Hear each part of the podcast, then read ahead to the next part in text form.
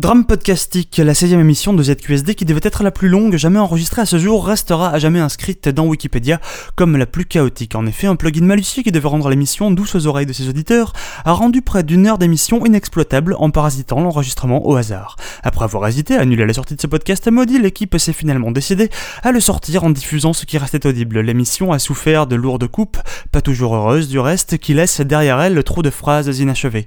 L'équipe tient toutefois à s'excuser auprès de ses éditeurs et aura déclaré Bonne émission.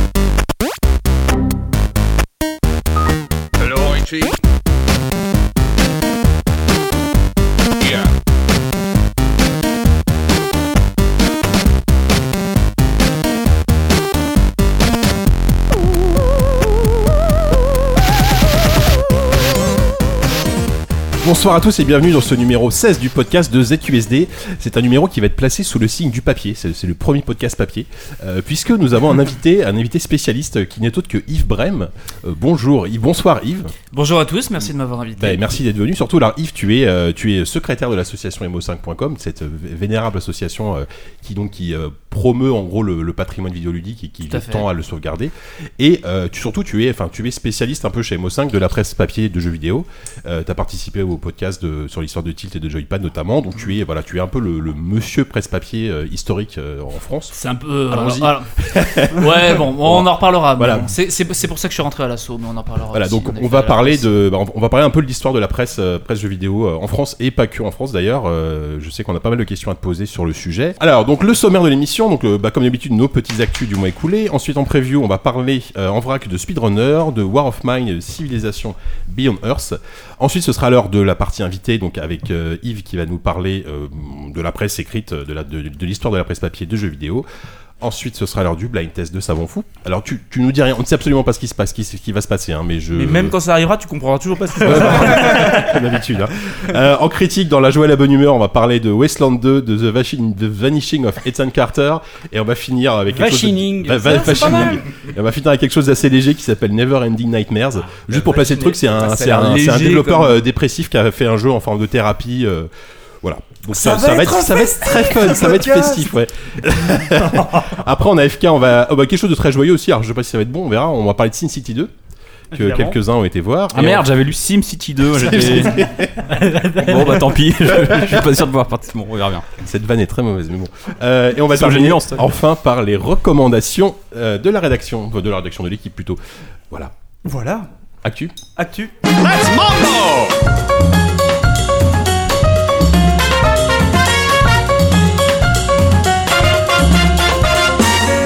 Alors avant de donner la parole à Ouski pour l'actu, je, je rappelle Yves, tu es, un- tu es chez toi, tu es ici chez toi, quasiment. Oui. Tu, tu as mangé un kebab d'ailleurs avant, ce- je, je balance, hein, donc tu es ici chez toi. Et surtout, n'hésite pas à intervenir sur nos actus, nos critiques. D'accord, euh, bah, j'aimerais bien un, T'hésites pas. un décapsuleur. pour- Ah oui, Ah, mais oui, mais attends, mais des capsuleurs à cet homme, me il est, je il me est sans disais, qu'est-ce bière. qu'il fait là ce décapsuleur? Merci. Tiens, prends donc un décapsuleur. Oupi, je crois que tu veux nous parler d'un drame, d'un drame chez- du côté de chez Blizzard. C'est pas vraiment un drame. C'est pas... Vous vous souvenez, il y a pas si longtemps, il y a quelques mois, pendant 10 minutes, je vous ai parlé de Projet Titan alors qu'on ne connaissait absolument rien de ce jeu, vous en souvenez Et ou on pas a eu beaucoup d'infos. C'était long, il y avait absolument rien. Eh mais en ce coup-ci, je vais vous en parler plus courtement alors qu'on sait un peu plus de trucs. Et paradoxalement, pourtant, le jeu a été annulé. Blizzard l'a annoncé il y a de ça quelques jours. Le jeu a été euh, annulé. C'est passé sur, euh, sur Polygon. Donc, alors. Après 7 ans de développement, quand même, le jeu avait été lancé en, en 2007. Ils avaient annoncé plusieurs fois des, des reboots de, euh, de l'équipe de développement, en fait, sans qu'on sache jamais rien de ce jeu. Et, euh, et donc là, ils ont, ils ont dit qu'ils n'avaient pas réussi à trouver, euh, à trouver le fun. Alors bon, on sait pas trop, on sait pas trop ce que ça veut dire pour eux, tu vois, mais ils, Ils ont auraient dû pas- demander au mec de Never Ending Nightmare, il aurait peut-être pu. Alors, Peut-être qu'ils l'ont embauché juste avant, c'est pour ça qu'ils ont arrêté. Quoi. effectivement, le fun n'était pas exactement là. Donc, euh, par contre, le truc qui, qui se passe, et à laquelle on s'attendait pas forcément, c'est que on a fini par apprendre ce qu'était Projet Titan. Alors, je sais plus vraiment ce que je vous avais dit, mais je suis Qu'il y avait des oiseaux. Qui avait des non, c'est Grut qui avait dit ça, C'est complètement ça, faux. Euh, Et d'ailleurs, il y en a plus Alors pour le coup, je pense que je pense que les oiseaux sont partis sont partis loin, ils ont migré au loin, au chaud. Euh, donc on se retrouve avec un jeu. Qu'est-ce que c'était finalement le projet Titan? C'est un peu ça la question. Eh ben, le projet Titan, c'était une espèce de croisement un peu curieux, quelque part entre les Sims et Team Fortress 2. Voilà, c'était à chose, peu hein. près ça. C'était en Sims gros Fortress 2. Sims Fortress 2, effectivement. Et donc, le, tu te retrouvais la, la journée à jouer euh, tu, de, de ce qu'il disait. hein. Alors, euh, il te racontait pas un truc non plus très palpitant.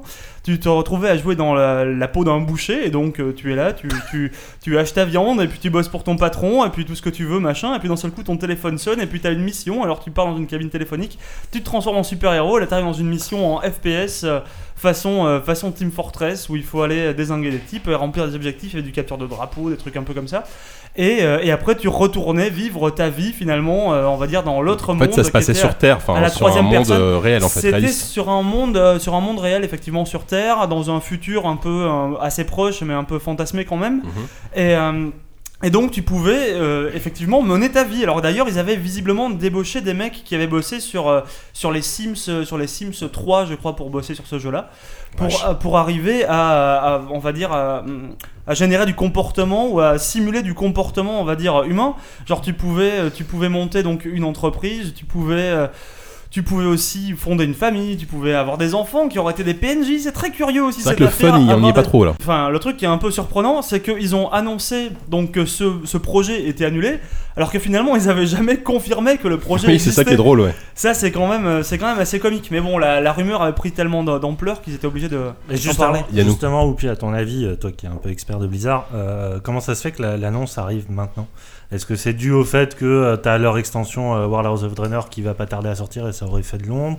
Ou est-ce qu'ils se sont rendus compte avec euh, Hearthstone ou euh, leur prochain MOBA que finalement euh, les projets euh, d'ampleur colossale comme l'avait été WoW, euh, Ouais. ils en ont plus trop Ah bah besoin alors, quoi Ça, je, je pense effectivement que si tu veux, pour moi, le projet Titan, c'était un peu le, le dernier vestige d'un Blizzard qui se pensait trop grand, quoi, qui pensait qu'il pouvait faire des jeux immenses avec des mécaniques toujours plus, toujours plus gigantesques, alors que finalement, effectivement, derrière, ils ont Hearthstone qui marche du tonnerre avec euh, trois bouts de ficelle et deux cartes, et puis, euh, et je pense qu'ils sont en train de, de se dire que le vent a tourné, que le Mm. temps des MMO, que, Bah, c'est peut-être sur oui, voilà, que c'est ça. peut-être avec WoW, ils ont, ils ont fait une C'est espèce c'est de surtout que, MMO qui que était le une marché, exception, ouais, quoi. le marché du mot abonnement est en train de crever de toute Mais façon. enfin, les, les- les mecs l'ont dit, hein, les mecs ont dit qu'ils avaient, ils avaient fait, ils avaient fait WoW et donc euh, ils pensaient que derrière ils étaient, euh, ils étaient très bons pour faire du MMO et en fait ils se sont rendus compte que bah non, ça suffisait pas de faire un MMO. Derrière Mm. c'est pas parce que tu fais un MMO que ça marche, tu vois.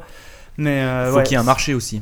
Ouais. Bah oui, voilà, exactement. Mais après c'est vrai que c'est- quand même curieux qu'ils aient annoncé la- l'annulation de ce projet-là maintenant. Mais Est-ce que ça veut Euh, pas dire qu'ils ont un autre projet justement sous le coude et qu'ils vont du coup Alors, euh, pour, ça- euh, ça pour contrebalancer Il y, a, y a plus- y plusieurs théories. Soit tu te dis, alors parce qu'il y, avait 100 personnes l'an dernier quand ils ont rebooté le projet, et ils sont restés à 30 personnes, mais en fait ils ont annoncé que le projet, déjà l'an dernier quand ils ont rebooté le projet, ils ont abandonné Titan en fait. Ouais. C'était c'était déjà, c'était déjà C'était mort, déjà autre chose. donc c'était déjà autre chose. Donc Ils je vont, ils pense vont que sortir Titan 2. euh, Titan 2, directement. effectivement. Titanfall. Et donc je, je pense que je pense que les mecs qui bossaient sur ce jeu-là sont déjà en train de bosser sur autre chose. Alors, soit on pense que on va annoncer un jeu à la BlizzCon qui arrive dans Oui, un mois, bientôt ce qui est absolument très improbable. Au bout d'un an de développement, ils vont absolument rien dire En même temps, il y aura, jeu-là. il y aura quoi comme annonce de jeu cette année BlizzCon? Ah si, l'extension de StarCraft peut-être? Ouais, ils vont parler de l'extension de StarCraft Ouais. effectivement, mais après ils ont pas de, enfin ils vont montrer, ils vont, ils, ils font rarement une BlizzCon sans annoncer au vont- moins une extension ou un jeu. euh, Ils vont, ils, vont, ils vont teaser la bêta à mort de Heroes of the Storm, c'est ça qu'ils vont faire cette année. Mm. Ou alors, soit aussi, je me dis, peut-être qu'ils ont, euh, peut-être qu'ils ont annoncé l'annulation de ce projet juste pour pas qu'on les bombarde de questions sur il en est où le projet Titan quoi.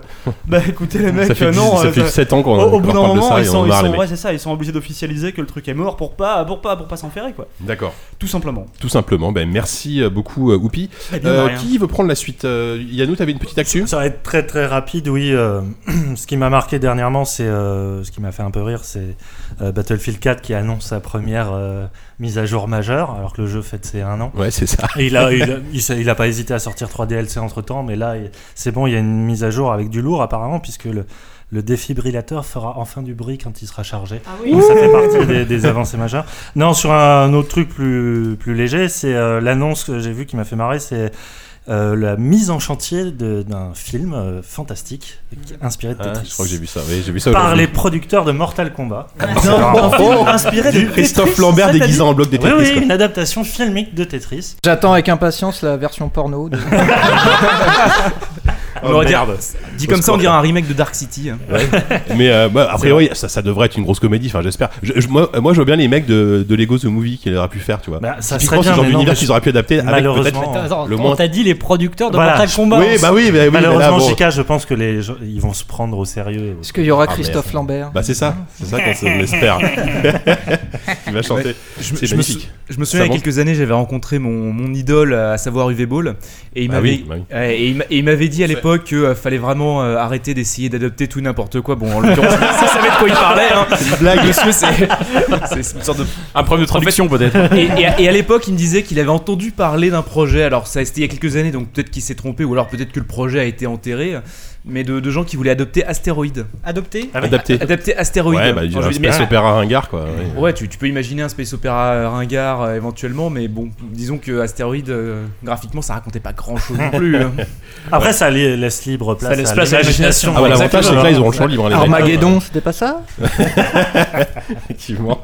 Euh, D'accord, bah merci. Yannou, tu vas terminer? Oui. Ok, passons à, à Walou pendant que tu es en train d'ouvrir ta bière. Là, je vais t'embêter un petit peu. Oui, tout à fait. Alors, écoute, moi, c'est deux petits, euh, deux toutes petites choses euh, que je vais essayer de faire rapidement. Euh, c'est euh, en fait deux personnes qui m'ont contacté, qui, qui ont des projets et ils m'ont parlé de leurs projets. Ces gens-là, je me dis, ces gens-là, il faut les soutenir. C'est des, fran- des francophones, en tout cas au moins, peut-être. J'en sais pas sûr en fait. Et euh, qui, euh, donc, c'est deux projets français, Ils peut-être. à- parlé en quelle langue? que je vous suggère de, de regarder, peut-être les aider, c'est des mecs qui s'appellent qui sur Indiegogo qui ont, ils ont, qui ont lancé un jeu qui s'appelle Graal Seeker, qui est actuellement euh, qu'on peut financer, à qui on peut filer des sous, qui est une sorte de roguelike procédural, mais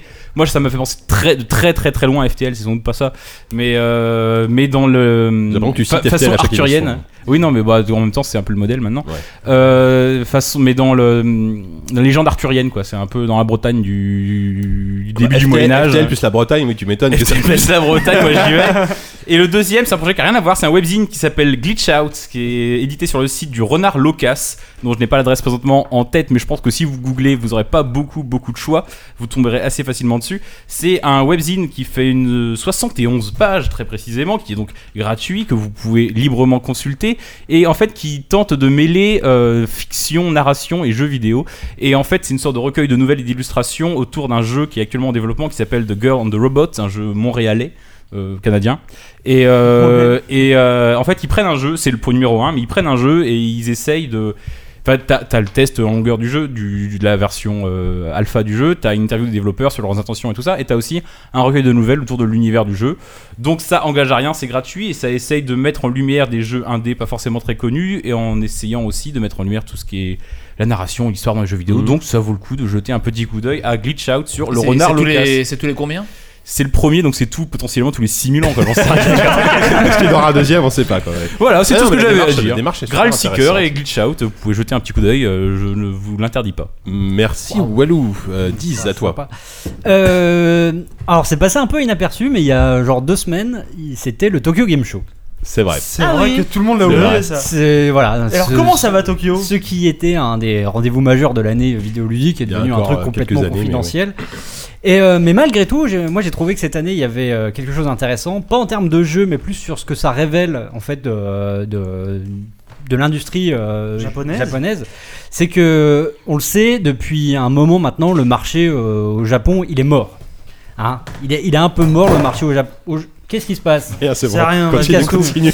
Euh, Ça parce que, parce le euh, Ça fout des moyens de studio. parce Non, que euh, au Japon, à part les jeux Nintendo, il n'y a plus grand chose qui se vend parce que les, les jeunes préfèrent euh, s'envoyer des textos sur leur téléphone et, euh, et surfer sur les voilà sur l'iPhone quoi.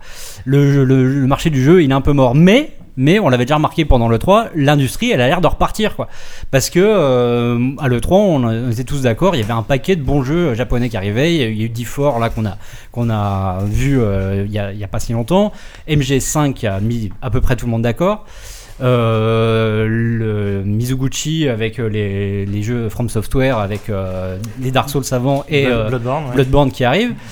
Et là, on a vu euh, FF15, FF15, donc euh, qu'on avait un peu sort de nulle on- on- part, on- On a vu vachement, enfin vachement. Voilà. par rapport à avant, on FF13, avait il beaucoup sort de du cadavre fumant. de- Voilà, et on n'en entendait plus parler. Ils avaient remontré une vidéo l'année dernière, mais euh, c'était assez déprimant. Et là, on a vu quand même quelque chose qui ressemblait à peu près à quelque chose. Donc, ils nous ont dit que le jeu était avait été refait à- de, de A à Z. euh, C'est leur en spécialité, est- ça. Ouais, mais euh, là, en fait, ils ont vraiment viré euh, l'équipe qui était là depuis le début. Ils ont mis le mec qui avait fait Crazy Score. euh, euh, et le- les vo- volets mobiles, donc euh, Type 0 à la tête du projet. Et surtout, en fait, voilà, là où je voulais en venir, c'est volets que mobiles genre sur Android et tout. Euh, ouais, euh, enfin le Type 0 là, il est sorti sur mobile, je sais plus sur quoi. C'est pas très euh, rassurant ça, mais. Non, non, mais enfin le, le mec avait fait Crazy Score. Qu'est-ce qu'il nous dit? Rien, vas-y. D'accord. Non mais ça vous fout en train de saboter l'émission là. Euh, et euh, Tu en fait, voilà, ce ouais, que, tu ce que ça révèle, moi, ce que, ce que je trouve vraiment intéressant, c'est qu'effectivement, tu as une industrie qui repart, mais qui s'adresse plus du tout à ce marché local qui est complètement. euh, Anémique. il- voilà, anémique. Et euh, du coup, ce qu'on ressent, c'est que le, ces jeux-là, ces, ces blockbusters qui sont pas sur Nintendo, qu'il faut vraiment mettre à part, s'adressent de plus en plus à un public occidental, mais il est encore un peu le cul entre deux chaises. Ils, ils arrivent pas encore euh, exactement à trouver euh, leur positionnement. Donc, ça veut dire qu'on a quand même dans, dans Final Fantasy, par exemple, dans, dans ce qu'on a pu voir, il y avait vraiment. Moi, j'ai beaucoup pensé à GTA, quoi. Tu sens qu'ils ont joué, même à Red Dead, les paysages, les trucs. Et en même temps, ils peuvent pas s'empêcher de nous mettre des personnages. euh, Avec des coupes de cheveux Voilà, typique, typique. Donc voilà, moi, je, je, je trouve ça vraiment très intéressant, ce, ce moment, en fait, où, où l'industrie japonaise a compris qu'elle pouvait plus vraiment se replier complètement sur elle-même parce que ça marche plus et ils vendent pas de jeux, quoi. On voit là, dans les, dans les charts, euh, dans les meilleures ventes euh, ces derniers temps, mais il y a même des jeux occidentaux qui arrivent à passer devant les jeux euh, Ouais, japonais. Même quoi. au Japon, c'est. Alors que la Xbox One elle marche toujours pas. L'Xbox One, c'est c'est- c'est- c'est un Bah, désastre. mort, mais euh, mais genre façon, Destiny, ouais. euh, Ouais. ils en ont vendu, euh, ils en ont vendu pas mal sur, Ouais, euh, sur alors que c'est un PS4. FPS et c'est pas du tout un genre. euh, Voilà, et, euh. GTA a très bien marché. Je crois que c'est le deuxième jeu euh, non japonais à passer le million de ventes euh, sur l'archipel. quoi. Quand même. Le premier, c'était, je sais plus, c'était, ça remontait à, je crois que c'était un, pas un Crash Bandicoot, mais un jeu, un jeu de Naughty Dog. Je sais plus D'accord. Enfin bref. Euh, donc voilà, tout ça pour dire que c'est assez intéressant ce qui se passe au Japon et je suis curieux Ouais. de voir parce que euh, le talent il est là et ils ont les moyens pour faire des jeux, même si ça s'adresse plus à leur public. euh, moi je suis très content de ce qui se passe. D'accord. Ils ont peut-être aussi euh, tiré, euh, ils ont peut-être aussi euh, tiré euh, l'expérience de, de Namco qui a réussi à vendre pas mal de jeux japonais, de licences japonaises, mais développés par, par des occidentaux. euh. Bah, Ils se sont peut-être rendu compte que les deux, les, les deux cultures de développement n'étaient pas complètement incompatibles. Tiens d'ailleurs, il, il est, il est développé 100% au, au Japon, ce- le prochain FF euh, Euh, a priori oui, mais enfin, après on, on sait pas, mais D'accord. euh, enfin, Il- ils ont rien officialisé en tout cas. Ils ont juste euh, importé des briques de gameplay euh, occidentales. oui, ils se sont inspirés euh, de ce qui marche en. Occident. euh, Ouais, ouais. complètement. ouais. D'accord. Et Yves, euh, t'as as suivi un peu le TGF Enfin, le, le jeu japonais, c'est quelque chose que t'apprécies en manière générale ou? C'est un truc que j'apprécie, mais j'avoue que moi je reste au magazine papier, donc j'attends les articles. T'as t'attends cinq, les six mois de retard. bien. Je suis bien, pas du bien. tout dans le temps réel, quoi. Tu lis pas Famitsu dans le euh, texte? Je préfère, quand, il y a un peu de. Non, je le lis pas tout dans le texte. Effectivement, Merde. un peu de recul. Euh, Diz, euh, bah, merci beaucoup. Euh, bah, je crois qu'on a terminé les actus, à part, bah, du coup, c'est à mon tour hein, de terminer. Non, Savon, t'as- Évidemment. Savon, tu n'avais pas d'actu, hein, c'est bien ce qu'on a Enfin, compris. si tu veux, je peux avoir une actu. Hein, Non, ça, bah, très vite. Alors non. Non, voilà. Euh, donc, moi, je vais vous parler de réalité virtuelle. non, mais on je, l'a vais- pas je suis désolé, je suis désolé, je, je, je voulais pas, vous m'avez dit oui, mais si, par bah, je crois que mon actu serait meilleur en fait. Non, mais juste pour vous dire que Parle-nous ça. coloscopie un petit il, peu. il ça. s'est En fait, passé je voulais parler à la colodépendance. coloscopie virtuelle. Ah bah oui. Bref, bon, vous m'écoutez non Il est chiant. Allez, enchaîne. Il est chiant, hein, je te jure. Donc bref, alors ce qui s'est passé euh, surtout au, au début du mois, euh, Samsung, c'est bien aimé Samsung, ont quand même euh, plongé de plein pied dans la réalité virtuelle avec un casque exclusif à Android. Oui, oui, oui, ça fait, ça fait un peu peur, je vous l'avoue. Et en fait, ils ont annoncé un, un truc qui s'appelle le Gear VR, euh, qui est en fait un, un casque sans écran. Et le principe en fait de ce casque sans écran, c'est qu'il faut acheter avec le Gear VR le prochain smartphone de Samsung qui s'appelle le Galaxy Note 4, qui a un grand écran de, de quasiment 6 pouces. Et donc on va glisser le, le téléphone dans le casque et le casque et le, le smartphone va se retrouver euh, en 10 D'accord. écran. 10 on a rien à foutre, mais il est parti là, c'est terminé. Euh, bref, donc moi ce que je trouve euh, rigolo, c'est que hum, Google à leur dernière, à leur dernière conférence avait, euh, avait dévoilé une sorte de, de casque de réalité virtuelle en carton, quelque chose qui coûte à peu près 10 euros à fabriquer, qui s'appelle le cardboard, qui montre qu'en fait un casque de réalité virtuelle c'est très facile à faire, il suffit d'avoir deux lentilles, un, un téléphone et, et c'est bon. C'est un Français qui a fait ça. voilà, oui, c'est un Français qui a fait ça. Oui, c'est vrai, c'est vrai, c'est un Français. Et euh, ce qui est rigolo, c'est qu'on peut acheter ça pour à peu près 3 euros sur des sites chinois. euh, au boulot, on en a acheté par exemple. Et là, donc Samsung nous vend la même chose. J'exagère un petit peu, mais nous vend la même chose pour l'équivalent de 200 euros, sachant qu'il faudra acheter un téléphone à 700 euros pour que ça fonctionne. Non mais c'est du beau carton pour le coup. C'est du beau carton. Oui, oui, non, mais je, je troll un petit peu, mais, euh, mais euh, disons, que- bah après, moi, ce qui me- m'inquiète un petit peu, c'est pour le moment, qu'est-ce qu'on fait en matière de réalité virtuelle sur Android?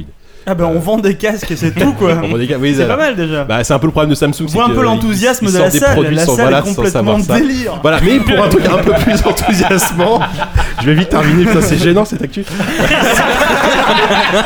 Ça y est, l'inintérêt de la réalité virtuelle, on y est, c'est bien en fait. Ça se passe En aujourd'hui. fait, moi, je, suis- moi, je suis là pour saboter la réalité virtuelle en fait pour de nos gens. Le crash quoi, un secteur, C'est un secteur, une industrie qui Non, se quand en non, direct. non, mais- Chica l'a dit, la réalité virtuelle est morte. Juste pour terminer, Oculus VR a annoncé un troisième prototype de son casque qu'ils ont présenté à leur conférence euh, Oculus euh, il y a deux semaines à peu près. Euh, et là, ce qui est, euh, ce qui est très sympa, c'est que en plus d'avoir la caméra à l'avant qui permet de capter le, le mouvement de la tête en avant, il y a aussi une caméra derrière. C'est pratique pour les gens qui ont des yeux dé- Voilà, et en gros, ça, ça permet de capter un mouvement, enfin une position. Qu'est-ce que tu racontes Non, des conneries. Ça permet de capter un mouvement à 360 degrés. Et donc, en fait, ils ont clairement dit que leur but euh, actuel, c'était plus de euh, faire de la réalité virtuelle au niveau de l'image, parce que là, c'est- ils y sont entre guillemets.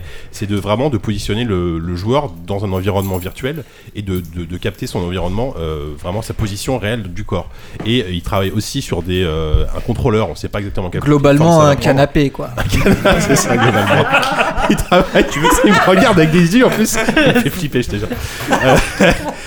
Tu veux dire, euh, c'est c'est destiné aux mecs qui savent pas situer leur corps oui, non, non, non, c'est destiné à pouvoir en- évoluer dans un environnement virtuel euh, de manière physique, vraiment. C'est-à-dire qu'ils vont, ils vont, pareil, travailler sur un contrôleur, un contrôleur de jeu, euh, qui, on sait pas ce que, ah, si ça va être des gants, si ça va être un power glove ou quelque chose comme ça, Une qui va permettre en fait, intégrale. enfin de voir ses mains dans l'environnement. Enfin virtuel. voir ses mains depuis, le- depuis longtemps qu'on c'est- pas voir mes mains. Non, mais actuellement, ce qui manque dans la réalité virtuelle, c'est que si on tend une la, la main pour attraper la, une bière, par exemple, dans un environnement virtuel. là, là, ça nous parle. Là, ça nous parle. Voilà.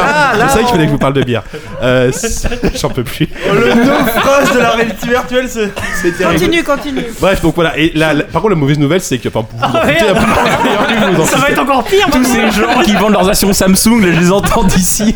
Non, mais on est mauvaise- plus plus sur Samsung depuis. Oh, je sais même plus. la mauvaise nouvelle, c'est que euh, ils ont dit que le- la version finale de l'Oculus Rift c'était clairement pas pour tout de suite. Mais est-ce que vous- typiquement, parce que là, comme on est, on est dans la mobilité quand même, est-ce que vous voyez genre dans le train mettre votre casque et jouer à Ah un bah jeu non, évidemment. Enfin voilà, c'est, je trouve qu'il y a un problème entre le, le fait d'avoir un truc mobile et quelque chose de, de la réalité virtuelle qui est quand même très sédentaire. J'attends avec impatience la news dans un an où, où façon Whoopi tu diras bon finalement la vérité virtuelle c'est annulé. Mais a priori, je, je devrais recevoir un Gear VR avant la fin de l'année quand il sortira. Mais tu donc mets je, pas- je le ramènerai pour le podcast. Comme Ah. Tu mets pas un casque dans le métro parisien, tu finis dépouillé quoi. Bah non, tu mais bien sûr. t'as- plus que tes mains Non mais, justement. T'as perdu tout le reste. non, mais je sais pas, ty- typiquement dans un avion, au, au- au lieu de mater un film sur un écran de, Dans de, un de- avion, de- ouais, de- pour de bien cette faire chier pousse ton pourrie. voisin, là. Bah non, mais tu, tu mets ton casque de réalité virtuelle, tu mets tes écouteurs et tu te mates un, un- un Oh, film sur un écran géant. Moi je dis pourquoi pas. Ok. Voilà. Mhm. Bon bref, euh, merci pour euh, merci pour moi pour cette actu. Merci, Merci à vous d'avoir participé à cette, euh, ce naufrage. Preview.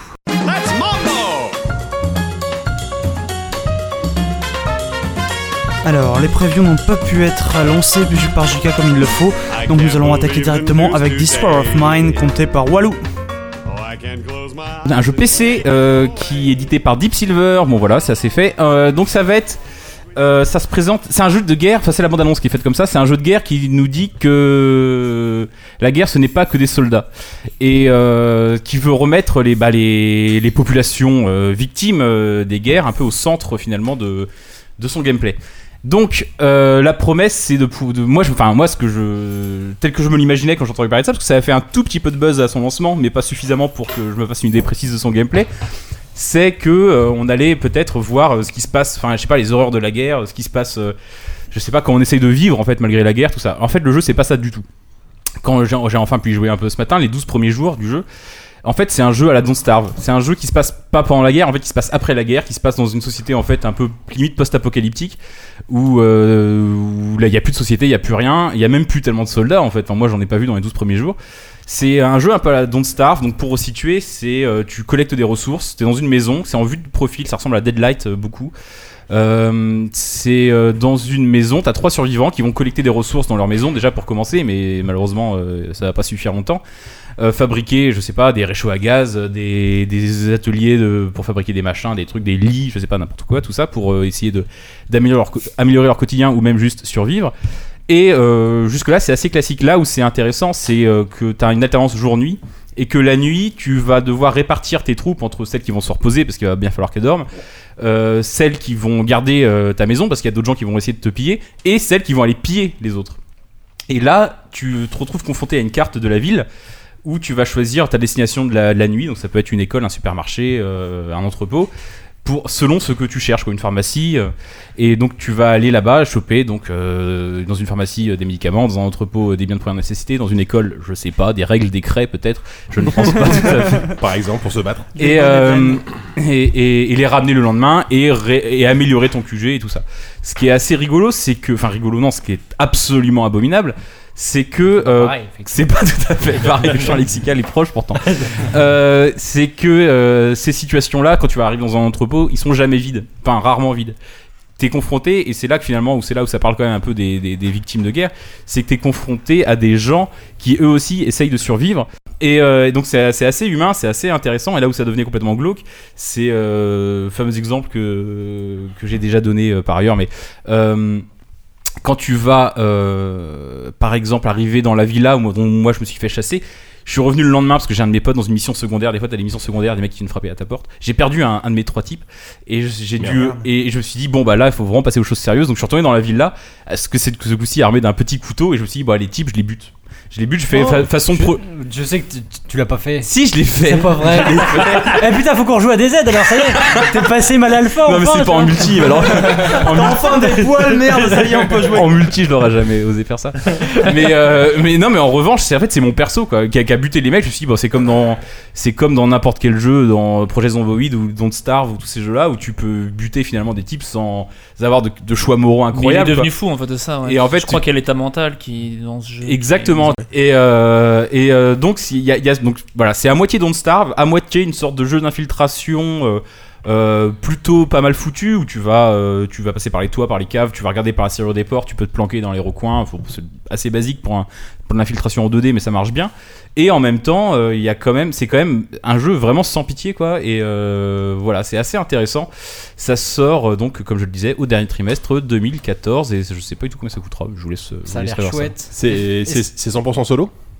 Euh, Parce ouais. que là, on, on aurait bien vu un mode multijoueur. Non, non, non, moi c'est vraiment. volonté, c'est de faire une expérience C'est vraiment entre Don't Starve et Projet Zomboid, quoi. C'est un truc un peu comme ça. En même temps, il y aura, il y aura Don't Starve Together qui va sortir euh, plus ou moins dans cette fourchette là aussi. La grosse update qui apporte du multijoueur dans Don't Starve. Je pense que c'est beaucoup Et moins ça, riche qu'un ça Don't va Starve. être, euh, je vais tellement y passer ma vie. Mm. Ça Je pense que c'est incroyable. c'est beaucoup moins riche qu'un Don't Starve. C'est juste une sorte de, de survival euh, crafting comme on en voit beaucoup trop. Mais là, celui-ci, Mm. pour le coup, il propose quand même un univers qui est hyper dur.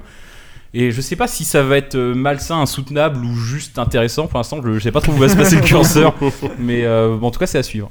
C'est bien, t'as donné le ton de la rubrique critique quoi. Ouais, parce que là, ouais, tu. C'était l'apéritif, tu vois, un peu fes- c'est festif. Égayez-nous Il y a une corde sous le, sous le siège au cas où euh, on a fait l'émission. En cas d'urgence. Au cas où, c'est en cas d'urgence, voilà. Euh, bah, merci, de. Xanax. Euh, Force Rose, est-ce que tu vas nous remonter le moral en parlant de civilisation Beyond Earth Je, je sais pas. Bah, ça c'est pas à- oui, à- probablement. Voilà, bon courage. ok, bonjour. Entre la réalité virtuelle et ça, je pense que là, l'ambiance est retombée. Bref. Civilisation Beyond Earth. Oui, Le civilisation dans l'espace. Euh, donc on en avait est- parlé, je crois, un peu à la, Ouais. à la Gamescom, il me semble, on l'avait vu. Euh, oui, Non, oui, bah, ou avant, je- c'est un jeu que j'attendais, enfin que j'attends toujours beaucoup. Pour l'instant, euh, on a pu essayer une version euh, pr- euh, limitée aux 250 premiers tours. Alors dit comme ça, ça a l'air beaucoup, mais en fait 250 tours dans euh, c'est pas rien. grand chose. C'est la première moitié du jeu et c'est la première moitié qui passe le plus vite. C'est quoi, c'est 10 Ouais. heures de jeu, même pas 3 3 heures Ouais, je me, je, oui, je saurais pas trop, je saurais pas trop te dire. Ouais. Bah, j'ai après j'ai passé peut-être plus de temps parce que bah c'est quand même mine de rien un nouveau, euh, des nouveaux systèmes, des nouvelles technologies, euh, Ouais. le temps de se perdre un peu. euh. Je me suis retrouvé complètement paumé euh, devant euh, bah, justement l'arbre de technologie qui n'est plus du tout un arbre, qui est plutôt une sorte de toile. Où tu, futur. tu te retrouves un petit peu euh, désemparé. euh. Enfin, du coup, donc, euh, oui, oui, non, je vais faire comme si j'avais pas entendu. Je sais pas. Et, euh, et en fait, ben, donc pour l'instant, moi j'ai seulement fait une partie de 150 tours. Euh, Civilisation, ça c'est quand même un jeu qui se, qui se découvre sur le, sur le long cours, donc c'est un peu difficile aussi d'avoir un, un jugement définitif. Mais Mhm. pour l'instant, je me suis retrouvé quand même un petit peu, un petit peu perdu, mais le temps de- d'appréhender un peu toutes les, euh, tous les tenants, tous les aboutissants, euh, les systèmes de victoire sont plus les mêmes. euh, donc c'était un petit peu, un petit peu compliqué. Tu, tu sens quand même que c'est c'est pas juste un add-on, quoi. C'est un vrai nouveau jeu. Ah ouais, T'as t'as l'impression que c'est un vrai nouveau jeu. Complètement. Ouais, là complètement. ouais, Mais ouais. qu'est-ce qu'ils ont changé dans les mécaniques concrètement?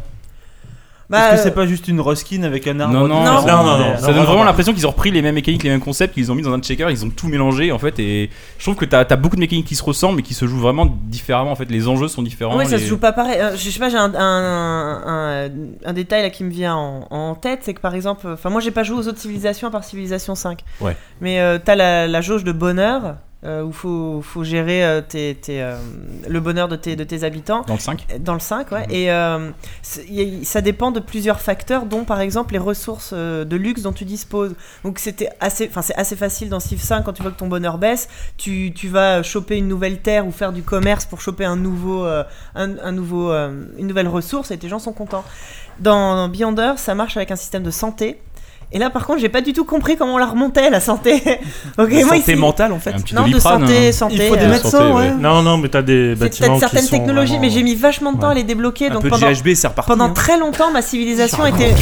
Ah la vache. Pendant très longtemps, ma GHB, civilisation était malheureuse et euh, avant d'arriver à débloquer ces fameux bâtiments, ils faisaient un peu la gueule et du coup, Ouais. pour se développer, c'était pas génial. Donc, tu vois, c'est dans ce genre de détails, mais comme civilisation, c'est que ça, c'est que des détails. Ou- Ouais, ou puis surtout, civilisation, c'est des stratégies à long terme, quoi. Il faut que tu Ah saches dès le début de ta partie où tu. Vas, et là, on sait pas où on va parce que ça s'arrête au deuxième. Et 250 puis, tours, puis mais- voilà, donc euh, pour l'instant c'est un peu, un peu euh, difficile de savoir. Enfin, je- j'ai hâte d'y jouer plus longtemps. Et puis, bah, faut faire quand même plusieurs parties avant de réussir à comprendre. Le seul, euh, le seul sentiment que j'ai moi, enfin, c'est ce que j'ai adoré en jouant à Civ 5, c'est de euh, d'être en terrain connu, enfin de jouer avec des civilisations qu'on connaît, dans un monde qu'on connaît, et je trouvais ça, j'adorais. Quoi, la- il y a encore les Aztèques dans, dans Ouais. Beyond Earth? Non, non, non. Euh, non, dans Beyond Earth, en fait, t'as, euh, c'est des restes, enfin, c'est des civilisations comme il pourrait en rester. T'as euh, les Chinois, t'as une civilisation Forcément, franco-ibérienne, ouais. T'as euh, l'Océanie, enfin, c'est plusieurs. Bah, c'est- euh, Mais là, c'est euh, plus des corporations c'est un des- peu ouais. mercantiles qui, Bah, ça qui se disputent la, la terraformation de la, en- de en la fait, ouais, c'est- La, la notion de nation a un peu disparu et c'est des entreprises. Voilà, bah, ça c'est dépend, non, c'est, c'est C'est c'est un regroupement Non, non, de- des mais Chacun, mais laissez parler celle qui a joué, nom de Dieu l'équivalent des États-Unis, oui, c'est une corporation, mais les autres, non, pas forcément. Genre, genre l'Asie, t'as tapes un regroupement pays d'Asie. euh, non, c'est le plus la. Chine, mais ça porte un autre nom. Enfin bon, mais c'est pas ça. non, c'est pas ça, JK joue au jeu. Quoi que tu dises, non, c'est pas ça. Ce que je voulais dire. qu'il y a une situation Oculus Rift Ah, tu pourras y jouer sur. Oculus Rift si tu Ouais. veux, JK. Euh, c'est ce que je voulais dire, ce que j'aimais bien moi dans Civ 5, c'est de jouer à et ce qu'est-ce qui s'était passé si effectivement les Aztèques étaient encore là en l'an 2000, de confronter, euh, je sais pas, euh, Elisabeth, enfin euh, la reine d'Autriche et euh, et euh, le roi euh. Kamehameha, enfin machin, Ouais, Kamehameha, oui, bah oui. et, et, et de, et de- bah oui, euh, de Polynésie, eh Ah oui. merde, oh, là, je me, ah, là, je me prends une Ah, bah, balle. c'est vrai, ouais. Et toc qui est jouable et en fait de voir voilà de il y a un côté enfin pas réaliste mais un petit peu ancré dans une espèce de réalité et là en fait d'être complètement détaché d'être sur des planètes euh, complètement différentes des ressources ça nous parle pas dans Civ 5 tu chopes euh, du sucre de l'or Mhm. tu sais ce qui a de la valeur on a déjà des notions en fait de, de, de, de ce, qui, ce qui a de la valeur de, de, euh, de technologie de progression de technologie que là t'as pas du tout euh, je sais pas ce qui est plus avancé que l'autre enfin je pense qu'il y a un petit temps d'apprentissage qui m'a fait pour en l'instant fait. un petit peu Mais ouais. du coup, t'as quand même retrouvé ce côté hyper addictif, genre voilà, encore un tour. Le euh, one more le- turn, le, le ouais. fameux, tu, tu l'as Ouais. encore quand même malgré tout. Ouais, euh, ouais, mais je, je- en fait, j'ai hâte, j'ai hâte de faire euh, plusieurs parties pour voir si, une fois que j'aurai assimilé effectivement les nouveautés, ça continue ou si au bout d'un moment, je- de, de, de cultiver des trucs bizarres, ça me, ça me parle, je sais pas. C'est bon? Ouais, moi j'aurais deux questions pour toi. Euh, la première, alors euh, j'ai préacheté sans même, euh, sans même vraiment me renseigner sur, euh, sur ce jeu, mais d'après ce que j'ai cru, ce que j'ai cru Mhm. comprendre, il y a une, une séparation assez nette entre la nation slash corporation que tu Mhm. incarnes et euh, une espèce de philosophie politique d'État Ouais. basée soit sur l'assimilation à la planète où tu trois, arrives, effectivement. ou euh, transformer fait, la planète. Voilà. Soit gros, t'as le choix entre soit essayer de refaire exactement comme sur la Terre, soit euh, au contraire complètement te- t'adapter à la planète, ou soit un espèce de truc euh, transhumaniste, futuriste, de, de transcender les deux. Donc t'as trois voies, ouais. C'est plus de l'ordre de la philosophie de la religion et tu peux switcher de l'une à l'autre ou Non, comment ça se passe? Bah non, le but c'est de, de vraiment grimper dans, dans, dans une, dans une des trois, parce qu'en fait c'est comme ça que tu débloques des, euh, des, des avancées pour tes armées, par exemple, que euh, tes, tes, tes technologies vont pas, enfin pas, pas trop tes technologies, c'est encore autre chose, mais tes, euh, Des upgrades en fait. tes- ouais, tes upgrades, tes, tes armées vont pas évoluer de la même façon selon la, Mm. la voie que tu as choisie. Il y a la question que je me. Oh, t'avais deux questions, pardon. Oui, mais bon, et deuxième question, je pense pas que ce soit le cas. Il y a mais, nous pour répondre aussi, parce qu'il a joué Oui, j'ai un peu joué. hein, enfin, Preuve que cette émission, Ouais, il fulmine là. preuve que cette émission est très bien préparée. Je ne savais pas qu'il avait joué, tu vois. Tout à l'heure, t'arrêteras pas de parler. On... C'est vrai, c'est vrai, c'est vrai. Prenez de l'avance. Mais tout ça pour dire que tout ça pour questionner, euh, il y a la possibilité de se balader d'une planète à l'autre. J'ai pas l'impression, mais à tout hasard. Euh, non, Dans c'est- la planètes, Ah, a priori. quel ouais. dommage. cas, là, non. Même dans le jeu, il y aura pas ça. Il y a, pas de voyage planète, l'espace. euh, C'est ce qui me semble. Après, c'est comme dans Civ 5, t'as- tu peux choisir de, de faire ta planète, euh, soit plein de petits archipels, soit des gros continents, soit. Enfin, après, la, la structure. C'est vraiment la conquête d'une planète qui est hostile. C'est vraiment ça qui marque Oui. euh, la, la, la preview, c'est que t'as vraiment pas le temps de t'installer parce que tu dois euh, conjuguer avec une faune locale extraterrestre qui est hyper agressive par rapport à ce qu'étaient les barbares dans les précédentes civilisations. Et euh, notamment, une des philosophies, euh, t'en as parlé, c'est de euh, d'essayer de faire corps avec la, la- Mm. la civilisation, la faune, la flore et tout ça. Et c'est vraiment, vraiment difficile. Et c'est en cela que le, le jeu est intéressant parce qu'il a tout un système de mini-quêtes scénarisées Ouais. qui, te, qui essaie de te de faire aller vers l'une ou l'autre des, des, des philosophies en remplissant des objectifs secondaires. Mais euh, c'est intéressant comme euh, le- les- créateurs ont vraiment... euh, voilà, ils se sont dit, ok, nouvelle planète, nouvelle, euh, nouvelle culture, tout ça, euh, nouvelles ressources, mais aussi, je trouve, une nouvelle façon de jouer où t'es euh, t'es plus dans une espèce de, de logique pépère comme tu pouvais avoir avant, quoi. Il y a vraiment un aspect stratégique martial au début qui est hyper fort et qu'il faut, à- faut à tout prix de, de prime abord, j'ai trouvé ça plus difficile. Ah, Alors, est-ce que c'est parce début, hein. que voilà, euh, euh, je maîtrise moins euh, Parce que je, je me souviens que quand j'ai commencé Civilization 5, au début, euh, c'est pareil, je, je luttais, euh, c'était très difficile. Là, j'ai quand même trouvé ça globalement plus difficile parce que déjà, oui, l'environnement est. Mais même, t'as des nuages toxiques ou si tu t'arrêtes, tu perds des points de vie, des trucs comme ça qui n'existaient pas. Mm. Euh, et par contre, le système des mini-quêtes, je trouve ça très très très chouette. Bah justement, ça me faisait un petit peu peur ce système de Ça mini-quête vaut. parce que euh, la, la grande force des civilisations, ça a toujours été de faire absolument ce que, ce que bon te semble. T'es Du pas obligé coup, de les euh, faire, hein. T'es pas fait de obligé te de les retrouver avec hein. mini-quêtes, c'est vrai, c'est pas un peu dirigiste, ça bride pas un petit peu. Non, parce que t'en as, t'as- enfin, dans la preview, t'en as énormément qui te sont proposés dès le début. Et, euh, et tu te rends compte que euh, si tu les fais pas toutes en même temps, d'un coup, tu, tu perds pas ta partie. C'est vraiment des bonus et surtout un moyen de Limite- choisir ces limite, tu les fais fameuses sans te trois voies. quoi. Et en fait, il y, y a aussi des choses, grâce à ces mini-quêtes, par exemple, quand tu construis un bâtiment, tu, finis de construire un bâtiment, que ce soit un bâtiment ou une merveille, et on te dit, bon bah c'est bien beau d'avoir construit ce bâtiment, mais euh, notre peuple, enfin c'est scénarisé en fait, pour te dire, ce bâtiment, tu peux le spécialiser de deux façons après. Soit, euh, j'ai pas d'exemple précis, mais par exemple, tu as découvert une nouvelle technologie, on te dit, voulez-vous d'abord en faire profiter votre industrie ou plutôt votre culture? Et donc tu, tu as double, un double choix dans tous tes bâtiments comme ça, qui est amené par un scénario, et c'est vraiment bien fichu. Puis en plus, tu as toute une gestion euh, de, mince, euh, la couverture euh, stellaire. En fait, tu as, Mm. une espèce de, de monde au-dessus de toi où tu peux balancer des, des satellites et mettre des couvertures. Aussi connu sous le nom de Espace. Merde, ouais.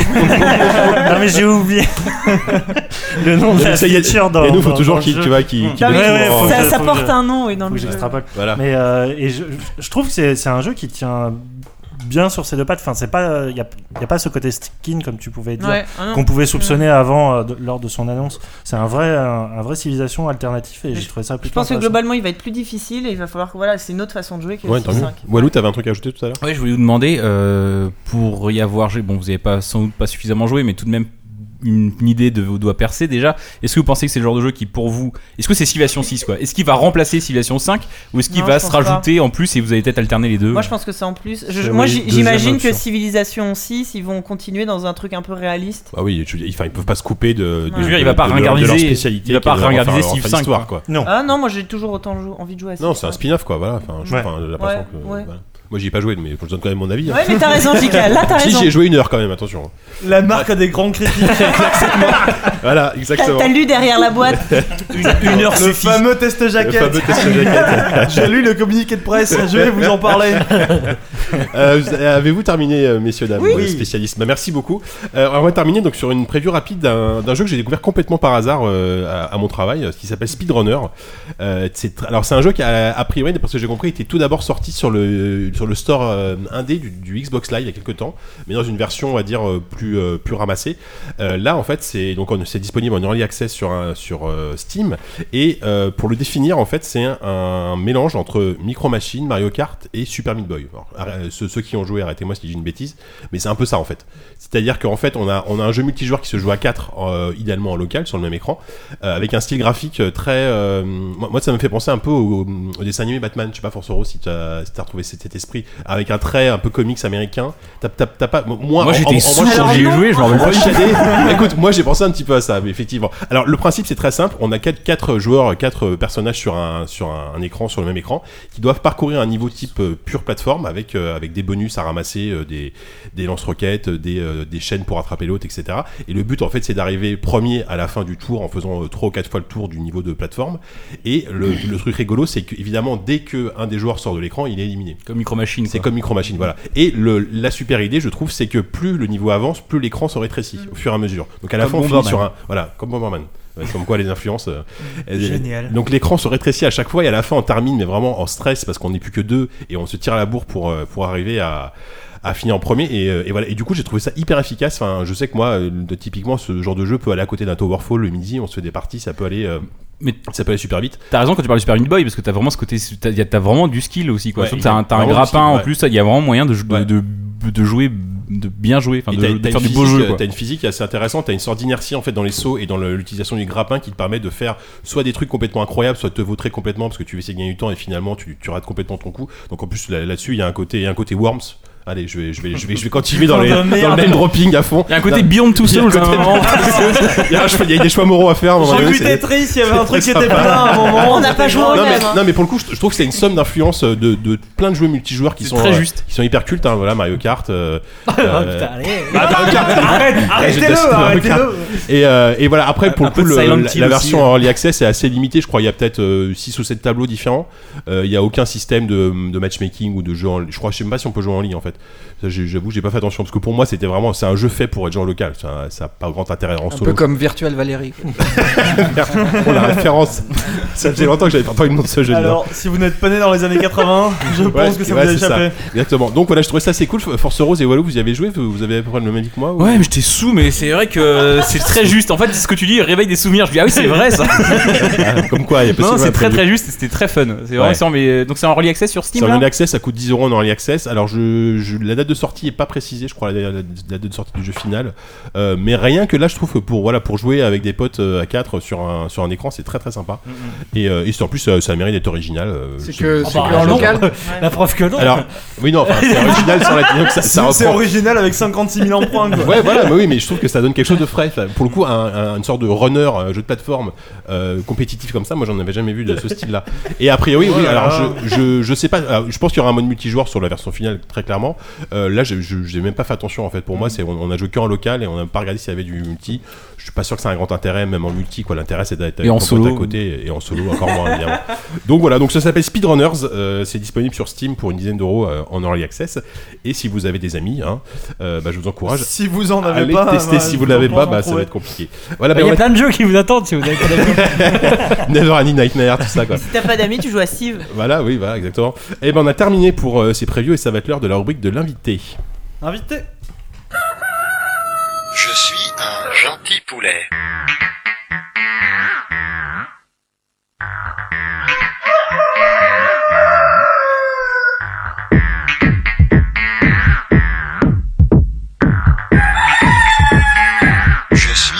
Gentil. C'est donc l'heure de la rubrique de l'invité. Excusez-moi, j'étais pas au courant du jingle. vous aurez peut-être reconnu l'époque où euh, le magazine Joystick faisait des vidéos bizarres. Je Effectivement. pense que tu as pris ça là-dessus. Tu aurais pu mettre la Balunga par exemple, tu vois, mais c'est trop connu. Ouais, mais la Balunga. C'est trop mainstream. Effectivement, c'est trop mainstream. donc, comme je disais tout à l'heure, euh, notre rubrique invité, donc c'est euh, nous, nous accueillons Yves, Yves de l'association Imo 5. Alors, merci encore une fois Yves d'être venu. J'espère que pour le moment ça se passe bien. Tu, tu, Tout à tu fait. es en bonne, bonne, en, bonne en- compagnie. Je suis en bonne compagnie. Effectivement. Alors, est-ce que tu peux nous déjà, nous, Yves, euh, tu bah, nous, nous, nous parler de toi et nous parler aussi de, de l'association Emo 5, euh, présenter un peu. Malheureusement, il y a quelques malheureux auditeurs qui ne connaissent peut-être pas Emo 5. Est-ce que tu peux rapidement, en quelques phrases, nous, nous, nous rappeler ce que, que fait Emo 5 aujourd'hui en France? Alors mo5.com, bon, c'est une association euh, loi 1901 classique, association bénévole. Donc euh, à l'origine, c'était un site internet qui a été créé par donc le fondateur de, de l'association et président euh, Philippe Dubois, qui avait pour but de se faire rencontrer différents collectionneurs donc de, de, de machines anciennes. Donc c'était autant sur l'informatique que sur le jeu vidéo. On reste euh, toujours très très Ouais, concentré lié, sur ces deux-là. ouais. Et euh, donc petit à petit, c'est devenu, je crois, une association en 2003 ou 2004. Je me souviens jamais la- laquelle des deux années. Donc une vraie association, puisque à force ces rencontres, à l'origine seulement sur site internet, ça a créé quand même. On s'est rendu compte qu'il y avait quand même une communauté. Il y avait vraiment des gens qui se disaient, voilà, il y a toute la culture du jeu vidéo qui est derrière nous.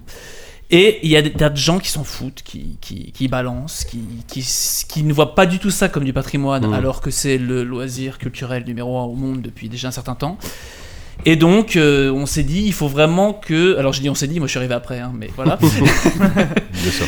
donc, euh, il y a vraiment eu une création institutionnelle de l'association MO5.com, donc dans le but et la conservation du patrimoine informatique et du patrimoine des jeux vidéo. Voilà, donc c'est ça le principe. D'accord. Et donc concrètement, comment ça se passe? Eh ben, on essaye déjà de, de montrer aux gens qu'il y a toute une culture et qu'on peut faire des choses intéressantes, y compris pour les jeunes générations, pour les gens qui ne connaissent pas les jeux vidéo, etc. Donc à partir d'expositions, donc on est beaucoup sur des, sur des expositions qu'on peut faire dans des petites structures ou sur des grands salons, comme la Japan Expo, Vous êtes etc. présent dans quasiment Voilà. tous les salons français. euh, Voilà, dans les gros salons français, Mm. on est présent. On a même été, il y avait même été à, la- à Leipzig à une époque. À la Gamescom. Ah, à la Leipzig. Gamescom, on était à la, à l'époque, c'était à Gamescom. Leipzig. La Gamescom à l'époque, Voilà. euh, Games Connection, ouais, c'est vrai.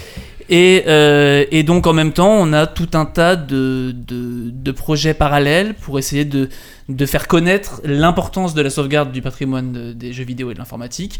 Donc on a eu, euh, donc il y a eu des, des émissions de télévision à l'image de Very Hard sur No Life, qui, est, qui était vraiment une très très bonne Mm. émission qui là vient de se terminer. On a donc des podcasts qui sont faits euh, tous les mois ou tous les deux mois sur euh, différents euh, sujets. Qui sont très intéressants, j'en ai écouté pas mal. Voilà. Très bien. J'espère bien. C'est sincère. C'est assez fluctuant, mais on est aux alentours de 200 membres. Membre actif. Alors après, donc il y a mem- membre actif. c'est- un membre actif d'un membre non actif Bah, Stop. Très, non, très Arrêtez bonne question. Non, non, très bonne question. moi, par exemple, je suis un membre non actif. Voilà. T'es membre MO5. d'émotion, toi Oui, mais j'en Voilà, branle oui, pas oui, une. Tout à tu vois. fait. Non, non. Oui, on le sait. ouais. Mais non, mais justement, c'est- non, mais c'est important. C'est c'est intéressant ce que tu dis, euh, parce que euh, on peut être actif ou inactif. Ce qui est important entre guillemets, hein, j'ai pas envie de faire trop mercantile, mais quand on paye une cotisation qui est pas grand chose, c'est 15 euros par euh, par an. Quand Ça on va. paye sa cotisation à l'association, ça permet de, de, de- de gérer nos collections, de pouvoir organiser des, des, des- des événements qui sont pas toujours, on n'est pas toujours euh, payé pour les événements. Mmh, bien sûr. Et euh, donc, à terme, ce qui est surtout extrêmement important, c'est que nous, notre but, c'est de devenir une association à utilité publique. Je crois que c'est ça, le terme officiel. Ouais. C'est-à-dire une association qui est reconnue par l'État comme ayant une utilité publique, ce qui permet après, euh, on l'espère, d'avoir des financements, puisque notre but principal, c'est de créer un musée de l'informatique et du jeu vidéo, un musée national. Ça fait un moment qu'on entend parler de Voilà. ça, ouais. Mais voilà, mais malheureusement, la réalité, c'est qu'il faut qu'on ait 200 membres. euh, je crois que c'est pendant deux ou trois ans à la suite. Mhm. Et donc c'est pour ça que même si on est actif, on, bosse sur les expos ou etc. Moi, je bosse très très peu sur les expos par exemple. Moi, je bosse beaucoup de chez moi. Je suis dans la gestion des bases de données, des membres, etc., etc. Donc chacun, selon le temps qu'il a, fait ce qu'il peut. Mais une simple cotisation, c'est déjà la reconnaissance que euh, c'est important pour les gens.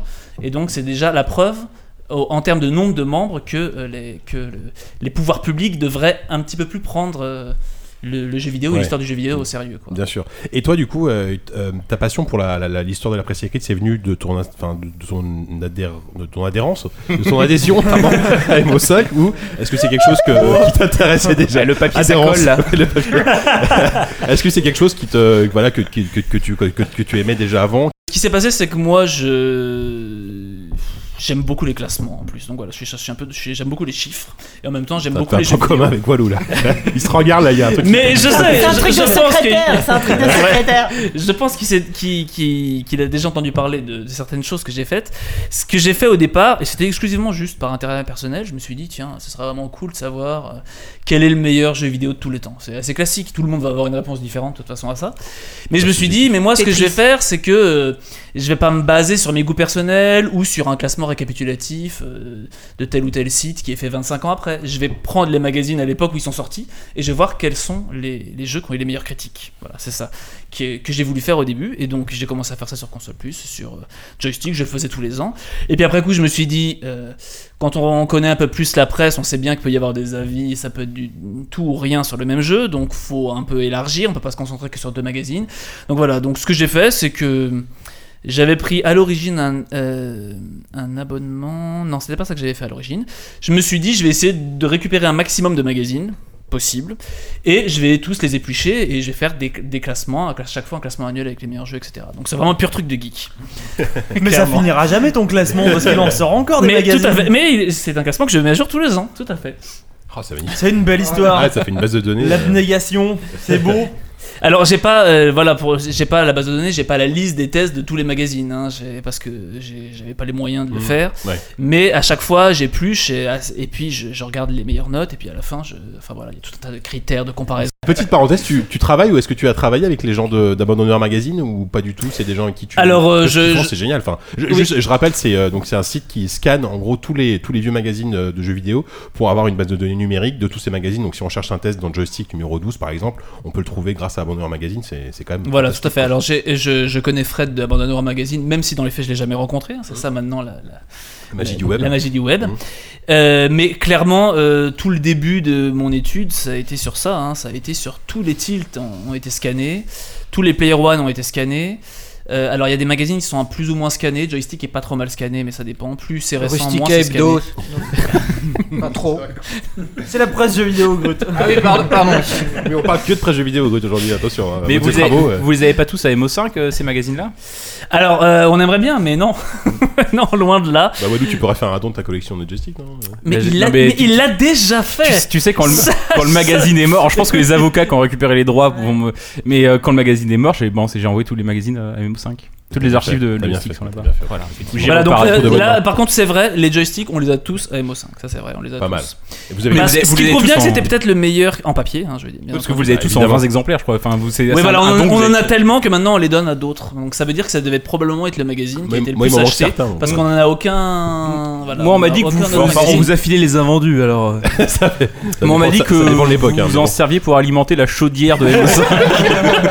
c'est ce que tu m'as dit en off tout à l'heure, je suis un peu étonné de ta réponse. Et c'est vrai que des fois il fait un peu froid et on a besoin de. Qui brûle très bien, effectivement. Euh, donc, euh, qu'est-ce que je voulais dire? Oui, ah bah, euh, Walou, t'avais peut-être des questions, toi, sur, euh, sur le sujet. Pardon. Walou, je- Refiler comme- la patate comme, chaude. comme c'est Alors, toi, euh, euh, juste pour terminer oui, par vas-y. rapport à ça, donc je suis allé à mo5.com et je leur ai dit voilà j'ai envie de voir vos collections, mais je suis tombé complètement par hasard parce que c'était pas si facile que ça de trouver le- l'association à cette époque-là. Et donc et à partir de là j'ai réussi à rentrer dans l'assaut et puis l'ambiance m'a tout de suite plu et j'ai décidé de rester même après que j'ai terminé tout ce, tout ce, tout ce travail. D'accord. Et d'ailleurs le, le résultat de mon travail, même si c'est je crois pas la dernière version, euh, c'est juste un fichier Excel et c'est sur le site Abandonneur Magazine justement si vous Bah, écoute, jeter un œil. Même si je crois que ça doit être 2012, je crois que la dernière année il y est pas, des fois il y a des petites modifications. Savon, tu avais une question. Oui, parce que moi, bon, il y a que le pognon qui m'intéresse comme d'habitude. Ça, Mais euh, est-ce que tu t'intéresses, est-ce que tu t'es aussi intéressé euh, à la diffusion des magazines à travers le temps? Est-ce que euh, tu t'es un petit peu intéressé à, aux quantités de magazines qui se vendaient à telle ou telle époque Et est-ce que du coup tu as été en mesure de faire une espèce de top 5 des magazines qui se sont le mieux vendus? De quelle époque était le plus propice pour euh, vendre du papier euh? Alors ça je, je le sais, mais alors les chiffres en eux-mêmes on peut en effet les avoir. J'aurais pu les avoir si j'avais voulu. Euh, c'est parce qu'il y a l'OJD qui est l'office de, sûr. de- de la presse payante Ouais. qui permet, qui a toutes les bases de données sur le sujet. Bon, alors maintenant, nous, à MO5, on est un peu bénévole, donc j'ai pas voulu payer parce qu'il faut payer pour avoir le classement, mais stricto sensu, c'est possible de l'avoir. Hmm. Euh, alors après, euh, donc je l'ai jamais fait stricto sensu, je- j'ai pas de chiffres précis, mais Mhm. par contre, connaissant après tout- tout- toutes les rencontres que j'ai pu avoir autour, j'ai quand même une bonne idée de. Bon, c'est un secret pour personne, mais le- la meilleure. C'était mieux avant. C'était mieux avant. Ça, c'est sûr, ouais. Exactement. Ça, c'est sûr. Si je donne les chiffres de vente, bah, non, clairement, le, le- le plus grand magazine en termes de vente, c'est PlayStation Magazine. Bah oui, oui. C'est le, c'était le, le- Ah ouais. le numéro 1 à cette époque-là. si- s'ils ont pas tapé les 500 000 exemplaires une fois ou deux. euh, Ils ont dû sûrement le 500 000 taper, puisqu'en ventes, moi- enfin, en moyenne, en, c'était en diffusion, pas Non, en non, en vente. en vente. en vente. 500 000 en 500 vente. 000 c'est monstrueux. 000 Ouais, en vente. Ah, Cherche pas, c'était avant ta naissance. Ouais, on a, Ah, bah, on a du boulot. Hein. Non, non, il, non, mais il faut remettre dans le contexte. On est à l'époque de la PlayStation, on est à une époque où il y a Internet et normalement aurait dû En- déjà exister. Aux États-Unis, il existait, mais France, pas du tout en France. ouais. Euh, la PlayStation s'adresse à un public plus adulte, donc ils ont plus d'argent pour acheter des magazines. Et en plus, ils ont eu un CD de démo, et c'est ça qui leur a. Ah bah ça. Et donc là, le CD de fait. démo, ça, ça faisait vendre. Donc Toutes les 500 000, planètes ça a sûrement dû être largement atteint, Mm. puisqu'en moyenne, c'était 320 000 par mois. C'était 320 000 par mois, et comme les gens s'échangeaient des ça. magazines, comme les changer de métier. comme les gens s'échangeaient des magazines, on disait qu'il y avait 3 millions de personnes qui lisaient PlayStation Magazine par mois, grosso modo. J'ai entendu 3 Après- milliards. après ça, c'est. Au Burundi, Mais les- il le- il le lisait aussi. Donc le numéro 1 historique, clairement, c'est PlayStation Magazine. Clairement, c'est euh, les années 90, quoi, grosso modo. Hmm. Et les, les démos, c'est arrivé à partir de quand dans, dans les magazines? Parce que je me souviens d'avoir acheté des, des, des trucs genre. euh, Ouais, c'est. c'est plus avec des disquettes. et Ouais, quoi. Joystick disquette. faisait des démos à Ça a l'époque. toujours existé. Ouais, au début des années 90, il y avait déjà des Mm. disquettes et des choses comme ça, mais bon, c'était. euh, Mais sinon, t'avais des lignes Ouais, de code à recopier aussi. Quoi, sinon. Ah oui, alors là, Ouais, voilà. c'était le autre démo de l'époque. c'était Non, mais on de ton jeu, mais il faut juste le coder. Quoi. Voilà, c'est ça. Effectivement. Euh, Walou, tu veux euh, reprendre un peu le. le- Oui, parce que cette interview est très très mal menée. non, mais euh, non, c'est juste en fait ce qui m'intéresse, euh, ce qui m'intrigue, c'est que euh, l'histoire de la du jeu vidéo, on est en train de la.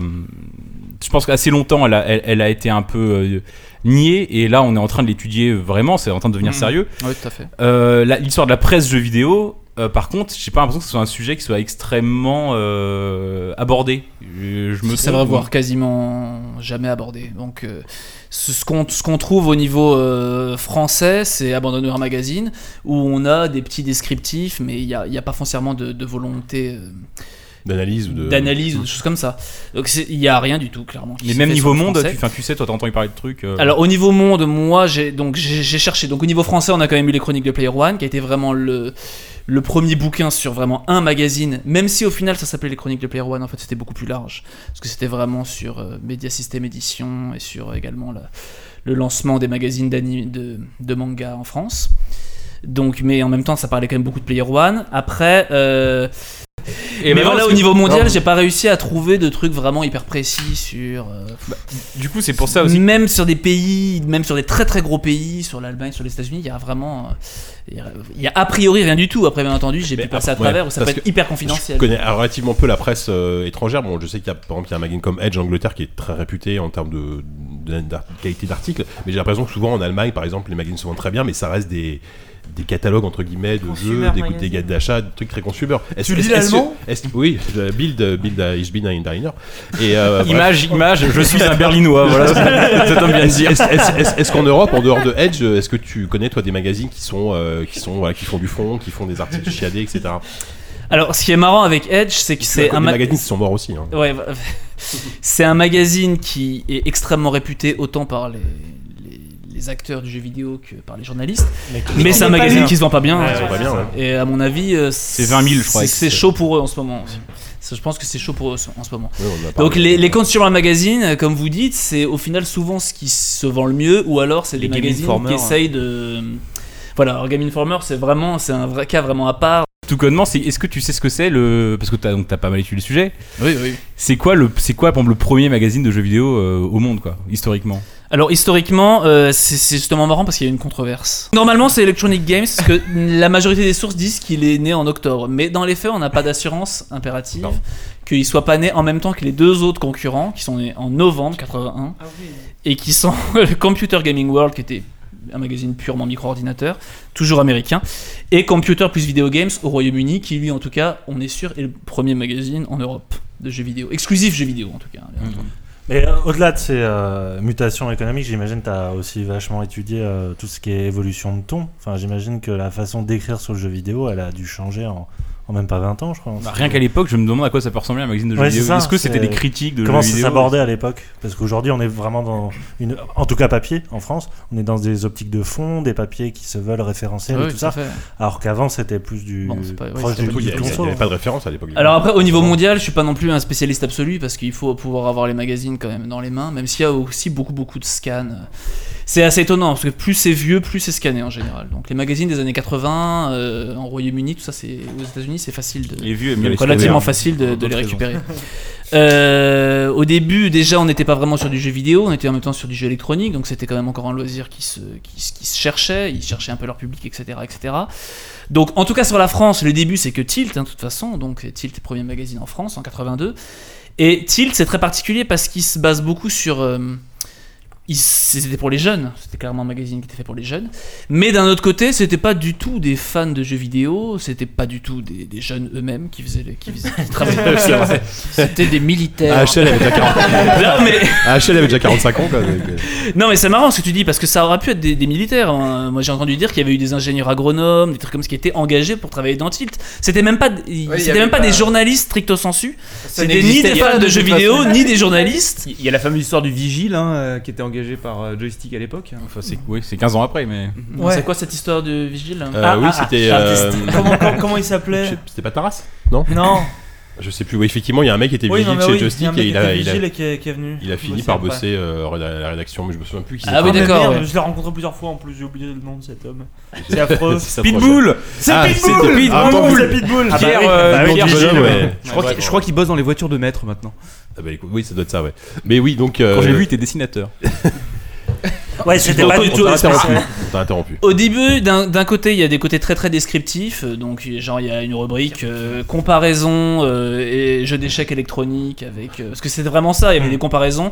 Où par exemple, il y a un espèce de jeu euh, Othello euh, sponsorisé Superman et qui est comparé avec un jeu vidéo Superman sur Atari 2600 par exemple. Ils faisaient ça, ils faisaient des comparatifs Tout à fait judicieux. par thème, mais pas du tout. euh, ça- donc, donc c'est quand même hyper descriptif. Sur le coup, c'est très très descriptif. C'est très très très technique. C'est beaucoup sur voilà, c'est extrêmement beau. Bon, bien entendu, on rigolerait maintenant, mais c'était comme ça.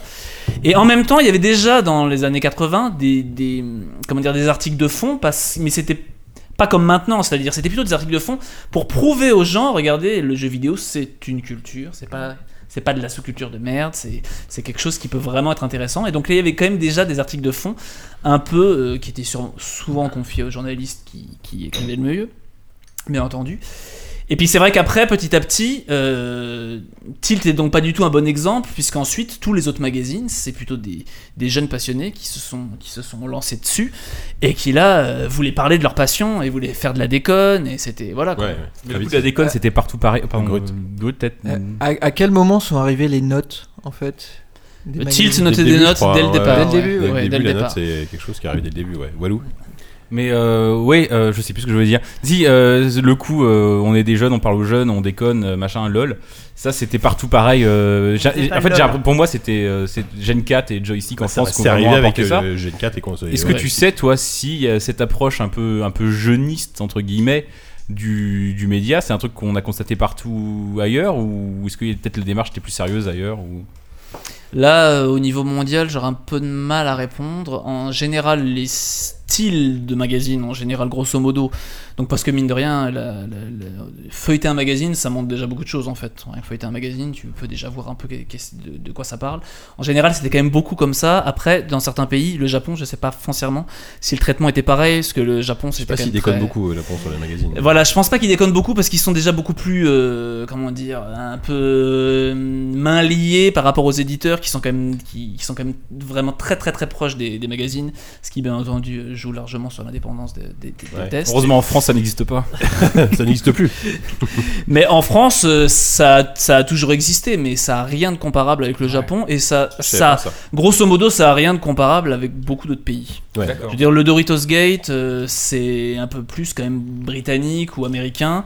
Les Japonais, c'est qu'il n'y a vraiment aucune indépendance et les éditeurs sont, ont beaucoup d'influence. La France, est- assumé, et hein. la France, quand même, mondialement, a une position qui est quand même assez indépendante historiquement par rapport, Mm. euh, par rapport Bah, aux c'est vrai que la presse anglo-saxonne est réputée comme étant la plus, euh, entre guillemets, gros guillemets, corruptive. Enfin, voilà, ils ont vraiment, il y a une sorte de, de business exiteur qui est quasiment assumé. Enfin, là-dessus, euh, ça, ils s'en cachent presque pas, quoi. Mais le Oui. au Japon, je savais pas ça pour le coup. euh, Ah oui, le Japon, c'est vraiment le- l'exemple euh, typique, Ouais. euh, malheureusement. Et en quoi la, la presse japonaise par exemple, est différente de. Est-ce que la presse japonaise est différente de ce qu'on fait? Parce qu'on on parle de jeux occidentaux, de jeux euh, euh, japonais, et il y a une sorte de schisme en tout cas, même si de moins en moins, comme disait Diz au début de l'émission, assez brillamment. Euh, mais est-ce que c'est vrai aussi dans la presse ou, euh, pas forcément du. Oui, bah, donc déjà le premier point, c'est que justement la presse japonaise, elle est pas foncièrement très très indépendante Mhm. par rapport au, au reste. Même s'il y a quand même également pas mal de points communs avec la, presse américaine, ça reste quand même aussi beaucoup sur les news, les tests. Bon, ça sur la, mise en page, un peu, c'est un peu, un peu le, le même genre. Après, la presse japonaise, elle est euh, c'est un peu particulier parce que euh, il y a beaucoup de déjà il y a que le jeu japonais qui est mis en avant clairement donc en même temps une espèce de, de- d'optique un peu nationaliste euh, de, comment dire de soutenir l'industrie du, du jeu vidéo japonais après je dis pas que les magazines américains parlent pas que des jeux américains aussi hein, c'est, Mhm. vrai aussi Euh, mais justement, le- l'Europe a ce- ce- cet avantage d'être dans une position intermédiaire où justement ça a permis d'avoir une fenêtre sur le jeu américain, une fenêtre sur le jeu euh, japonais et une fenêtre aussi sur le jeu européen. Donc c'est ça qui est bien. Euh, après, euh, sur le Japon, je voulais dire quelque chose, mais j'ai déjà oublié ce que je voulais dire. Il y a, il y a- il y a beaucoup de mangas, il y a, toute la culture japonaise est un peu mise dans, le, dans leur magazine, donc ce qui, ce qui peut changer beaucoup, c'est qu'il y a pas mal de mangas. Alors, il n'y a pas que du manga, hein. il y a des magazines, où il y a beaucoup beaucoup de mangas, un peu de jeux vidéo. Il y a des magazines où c'est l'inverse. Et puis après, euh, non, il y a pas mal d'originalité, je trouve, dans la presse japonaise. Elle peut être hyper spécialisée, ce que la, la presse française a rarement fait. Et c'est une presse qui continue à bien se vendre. Ouais, Justement, par rapport à la France, euh, bon, les États-Unis, on sait que oui. Même dans le euh, monde. euh, ah ouais, même dans les États-Unis, je sais pas moi si ça se vend. Bah, il y a, Ça- il y a plus de lecteurs potentiels, mais vrai. C'est un peu mieux que la France parce qu'il y a quand même une culture presse papier qui est assez Ouais, importante au Japon. Mais par contre, à l'exception de Famitsu, il y a quasiment plus aucun magazine généraliste qui traite de Ouais. tout. Quoi. Alors par contre, Famitsu, ça se vend encore très très bien. C'est, je crois, euh, 300 000 par semaine. Oh la semble. vache, par 300 semaine. 000 par semaine. Parce que c'est hebdomadaire, Famitsu. En plus, c'est Oh, ça aussi, mal. c'est beaucoup hebdomadaire. là. 300 000 par Le semaine. Japon, c'est beaucoup hebdomadaire. C'est pas mal. Donc impérativement, comme c'est hebdomadaire et réussissent plus à rebondir sur l'actualité, donc moins de concurrence d'internet. Bon, en plus, Famitsu est quasiment le seul qui est là. Euh, bon, le Japon c'est quand même deux fois plus peuplé que la France dire, aussi, on- mais ceci- pas qu'il y a 250 millions de japonais quand même sur Ouais. l'archipel. hein.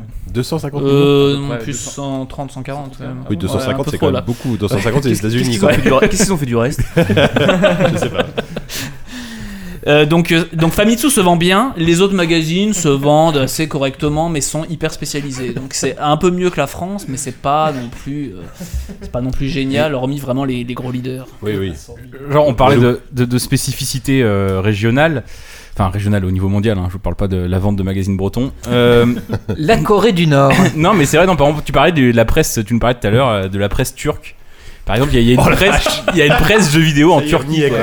Il y a une presse jeux vidéo en Turquie. Il y en a en- une justement, il y a une seule presse, elle fait deux magazines. Alors justement, quand on regarde le leader, ça permet à peu près de voir euh, où est-ce que ça se place en termes de vente. Donc le leader en Turquie, c'est un magazine qui s'appelle Level, qui est en fait à l'origine une franchise tchèque. Je vous passe les détails. hein. Parce qu'il y a aussi, il y a pas que, il y a pas que PC Gamer qui fait une franchise euh, dans plein de pays, parce que PC Gamer c'est l'exemple parfait. Ils ont fait des magazines dans 20 pays différents, etc. Il y a aussi Level, c'est un magazine tchèque. Ils ont fait aussi euh, en, dans, en une Europe de l'Est. D'accord. Voilà, ils ont fait. euh, Alors c'est pas, c'est, il y a quand même un contenu rédactionnel indépendant. Je veux dire, c'est pas que une traduction. Oui, Parce oui. qu'il y a aussi les magazines où il y a que des traductions, comme PC Gamer fait, faisait moitié-moitié, mais bon. Donc Level, c'est 30 000 par mois. Voilà, c'est ça le numéro un des magazines en Turquie. La presse en Turquie, ça s'est développé plus mal. tard que, que dans le reste de l'Europe. Ouais. Ça s'est surtout développé à Istanbul, hein, donc vraiment dans le côté plus cosmopolite de la Turquie. Euh, c'était donc au- euh, vers le, le milieu des années 90, c'était que de la presse Amiga au début parce qu'il y avait aussi un décalage au niveau des machines.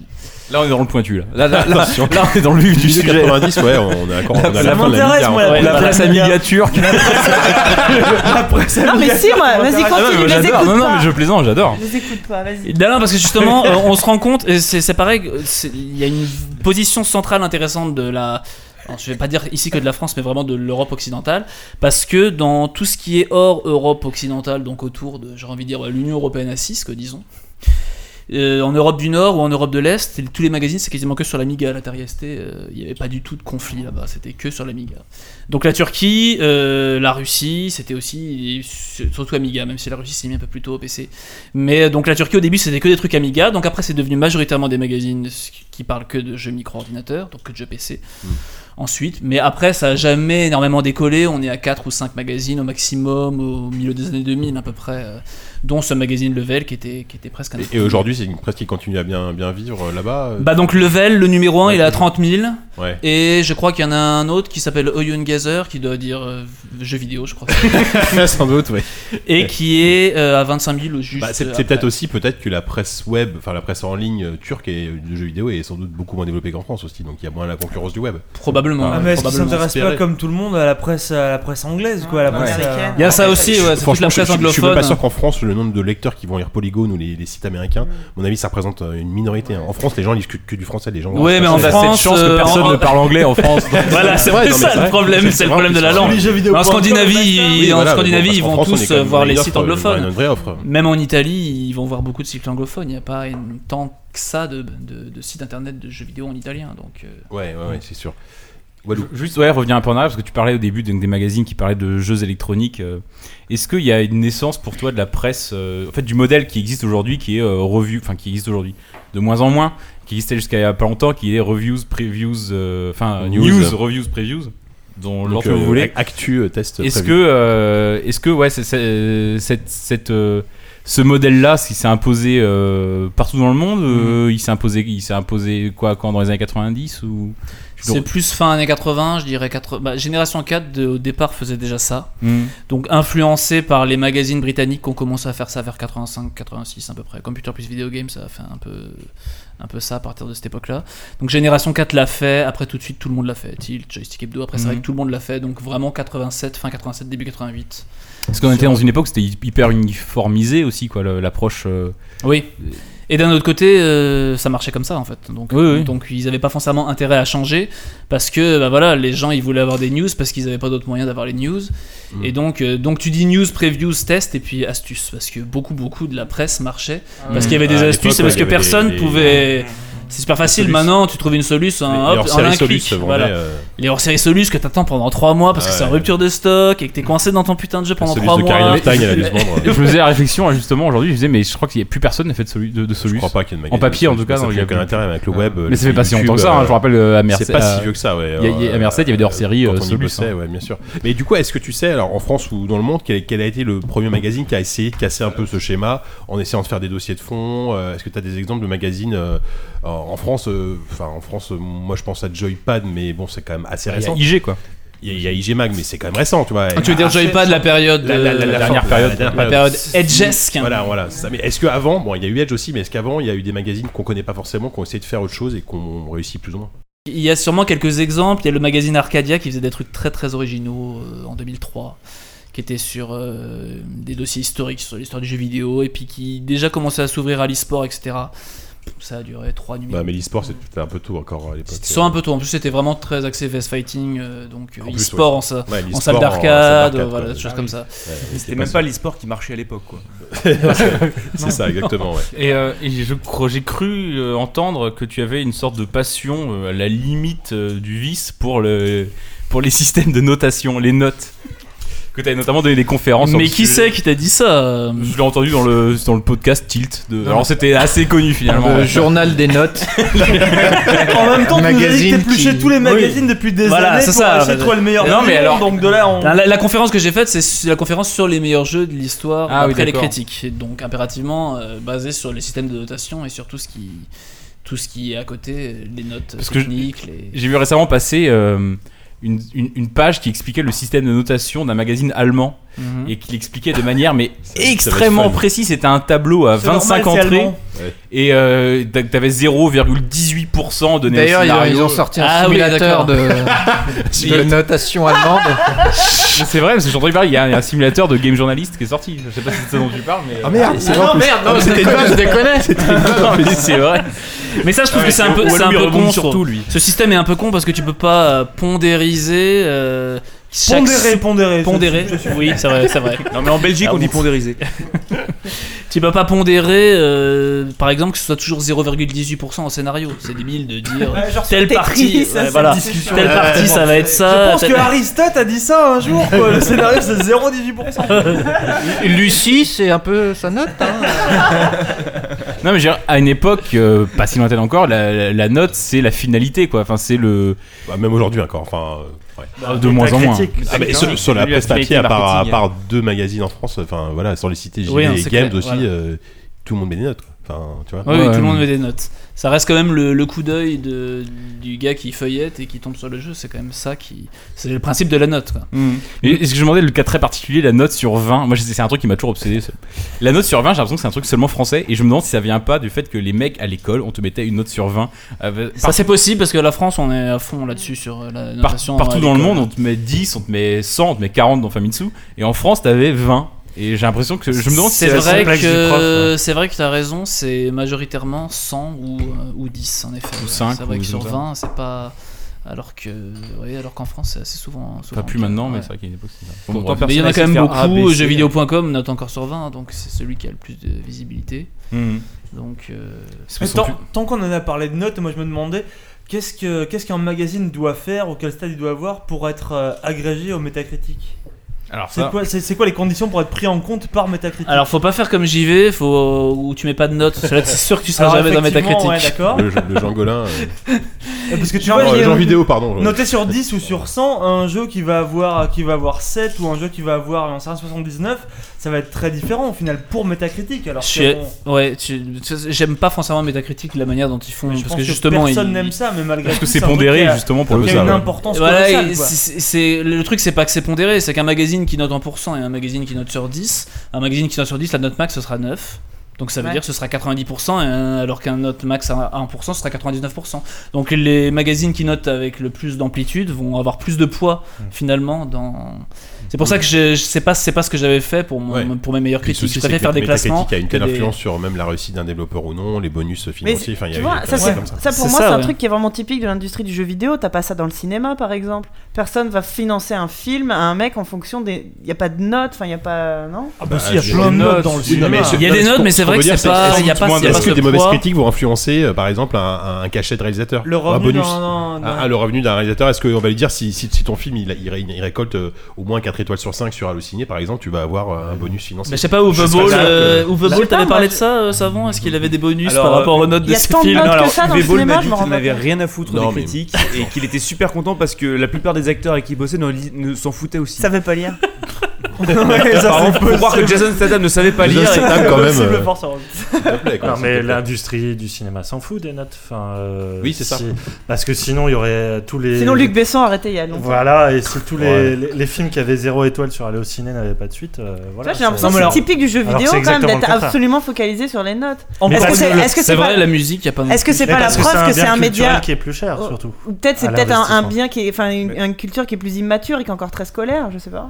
C'est pas ça, c'est aussi la question du prix à l'origine. La Ah oui. note, faut pas oublier pourquoi ça a été fait. C'est que Ouais. Est-ce que je l'achète ou pas en fait voilà, est-ce que je l'achète ou pas. Est-ce que je vais dépenser 70 euros dans un jeu Alors qu'un Alors que si on regarde par exemple les rubriques sur les jeux d'arcade à la grande époque des jeux d'arcade, il y a quasiment jamais de notes. Je sais pas comment ça se passe au niveau international, mais je sais qu'en France, par exemple, un des rares sites qui, est- qui était, qui était, en tout cas, je sais pas si c'est toujours le cas, qui était référencé sur Metacritic, c'était euh, Gamecult, parce que Gamecult euh, c'est CBS et que Metacritic c'est ah oui. CBS aussi. Donc, voilà, c'est ça, c'est des partenariats. c'était le même groupe, en des fait. Je crois que. Gameblog l'a été aussi, mais euh, enfin là, là, on, là, on, on s'éloigne du débat. On s'éloigne du débat. Parler de la presse papier. Yann, tu avais une question Oui, comme euh, beaucoup, surtout en tant qu'expert, tu as pu assister à, euh, une certaine décadence de la presse euh, française ces dernières années, notamment avec ce, ce trou euh, noir qu'il y a eu euh, il y a deux ans avec la disparition de Merced.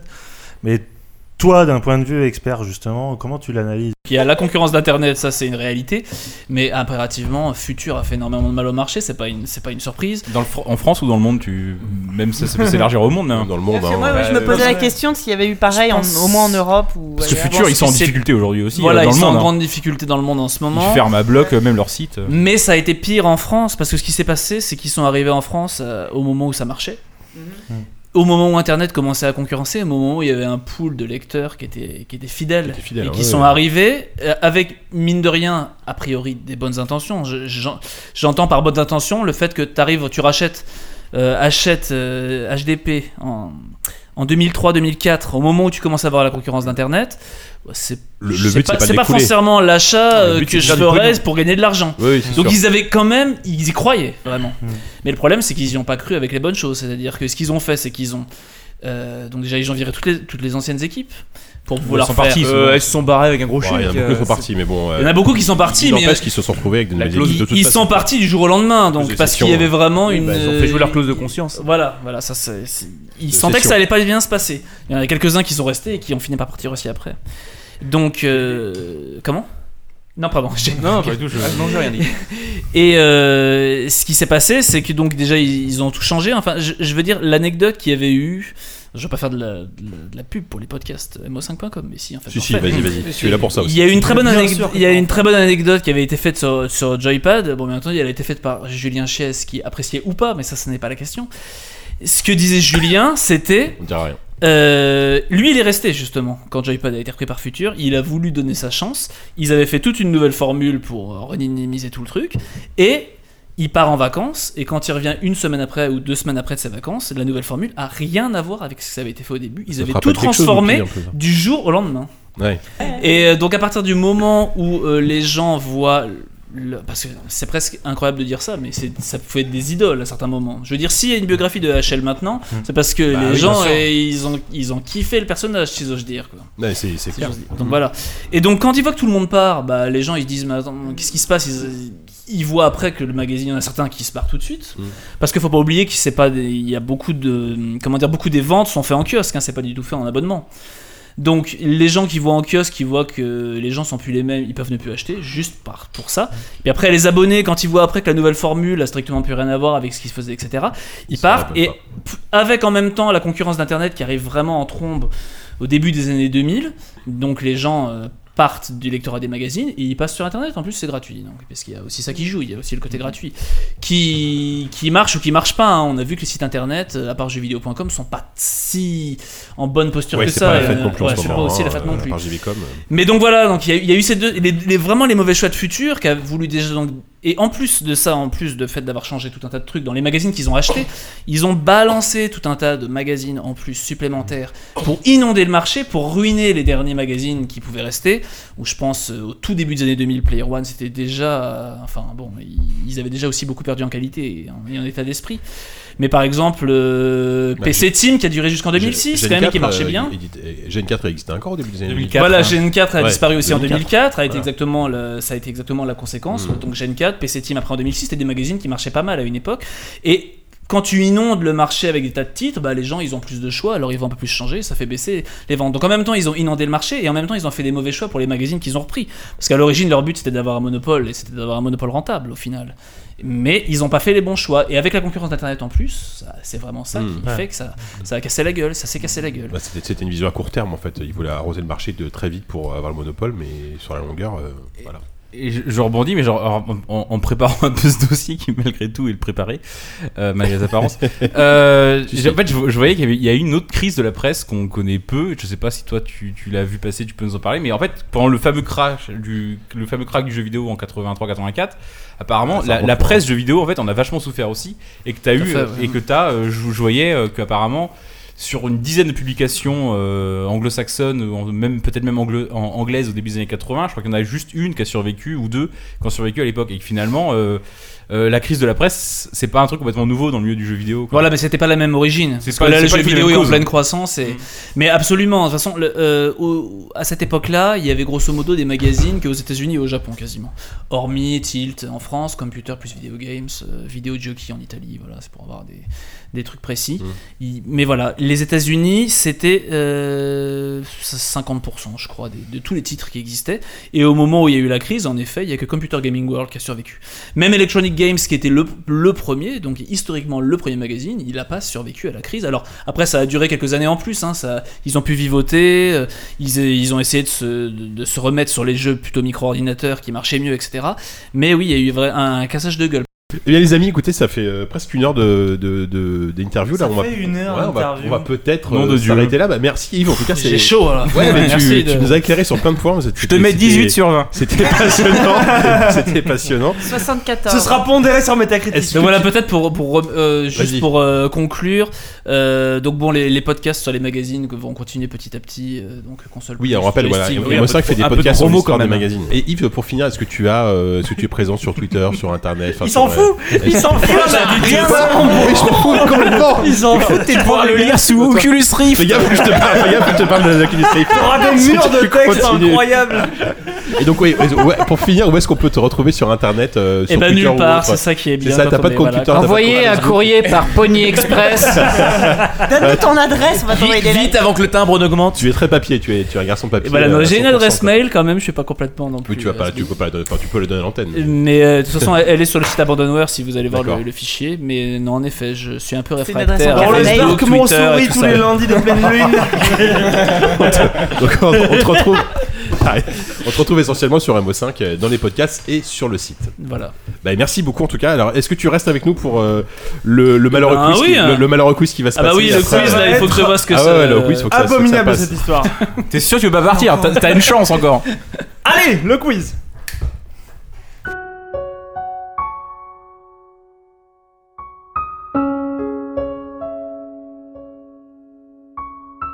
Malheureusement, de toutes les rubriques qui ont eu à souffrir de ce podcast chaotique, le quiz de Savon Fou a été la plus lourdement touchée.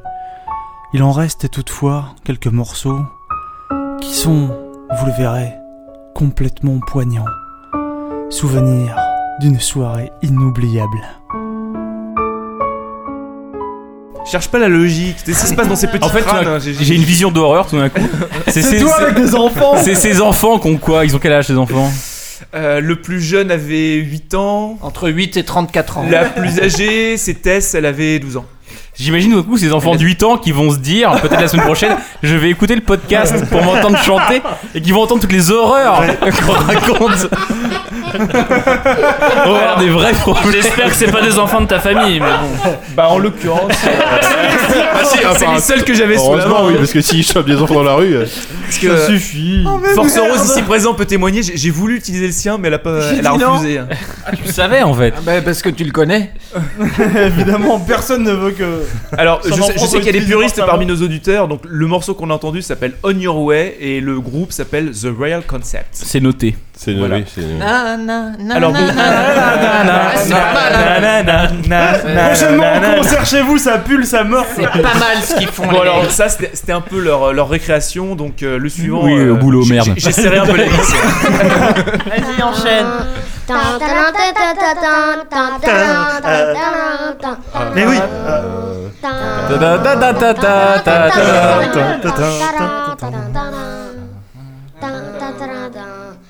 Ouais, ils perdent vite leur concentration hein. Ah, je connais ça. C'est du Nintendo ça. De Nantes à Montaigu. C'est pas du Smash Bros ou un truc comme ça non. C'est pas du Nintendo Animal du Zelda. On dirait du Zelda. c'était sur la première Game Boy Pokémon. Pokémon. Non plus vu encore. Mystic Quest. Ah, mais si, je connais. Batman. Euh, je, je vais avoir du mal à situer par rapport à Mystic Quest et Batman mais euh, C'est assez mignon quand même. C'est pas Zelda. Ça m'émeut, j'ai envie d'avoir un enfant. C'est pas Zelda, non, je crois pas. non c'est Tu, tu les as T'en nourris, veux une euh, petite chorale d'enfants. Dans Smash Bros, c'est les reprises donc c'est du Nintendo, j'en je vous suis préviens on le, laisse tant que vous trouvez pas Ah bah non, Première Game Boy. Ah, euh, Merde, Earthbound. c'est fini. C'est Earthbound, c'est pas- Mother 2. Pas sur je Game pas Boy, sur Game Boy. allez vas-y relance-le Wario, Ah, Wario Land. oui on relance pour de vrai allez allez allez allez allez vous le trouvez c'est quand même un, un monument de la culture vidéoludique là je suis très déçu Ca- Castlevania non Megaman non plus non Castlevania c'était un peu dur de leur faire shooter Castlevania honnêtement C'est pas Megaman non plus. Ah, putain. Pyramide, le jeu. non allez les gars quoi Ah, je sais que vous l'avez sur le bout de la langue Non, mais une sorte des indices là. Un truc, n'importe quoi. ok euh, manger Manger. Kirby, Kirby, Kirby, Kirby. Alors, la musique du Kirby, ça, j'avoue qu'il On reste dans Al Laboratory, je suis désolé. Où est-ce qu'on en est Donc 1, 2, On en est très, très loin, je 4 crois, on est- points pour l'équipe Pierre, 1, 2, 3, 4, 5 points et demi pour l'équipe Sea Chips, donc rien n'est joué. Moi je pense que c'est des adultes euh, qui ont respiré de l'hélium. Alors, Je crois pas une le deuxième seconde thème. que c'est des enfants. le Ça suivant, bon, il, il reste combien de morceaux juste pour il reste deux morceaux. Deux. Ça. Le suivant rapportera 3 points. Ouh là. Oh merde. Ça rigole pas. la la la la la la la la la la la la la la la C'est superbe. psychose. On va passer le numéro 10 là. la J'entends des gens qui sont Ah, c'est pas morts. le bon la la C'est pas le numéro 9 ça la la la Ah. la la la Bon, celui-là rapportera qu'un point alors peut-être. la la la la Ça tombe bien parce qu'on trouvait ce que c'était. Ils sont pas très bons ces enfants. la la la la Là. C'est Pierrot qui l'a dit. L'indice glissé comme ça, quoi. C'est la bosse C'est génial C'est génial. Diz va aimer les enfants grâce à ce quiz, ça. Ah, c'est pour Diz. Celui-là, enfin pour l'équipe euh, Chips. Eh, mais quand on y réfléchit bien, ça ressemble Non, en fait nous, ouais, à la l'équipe musique. bière, nous. L'équipe bière, excusez-moi. Alors, il en reste encore un dixième ou pas Le- le- Les scores, Ah, ça bon, je, les je scores, pense s'il te qu'il en reste un C'est vrai dixième. que Alors, c'est c'est le c'est dixième. exactement ça en fait. De toute façon, celui qui, celui trois, qui quatre. trouve gagne, c'est ça. hein. Donc là, on en est à 5 à 5 et demi. Donc celui qui trouve. Ah oui, là, c'est balle de match. Mais le problème, c'est que celui-là, Allez, je- là. je pense pas que vous le trouverez. Ah, il y aura Ready to Rumble. C'est parti.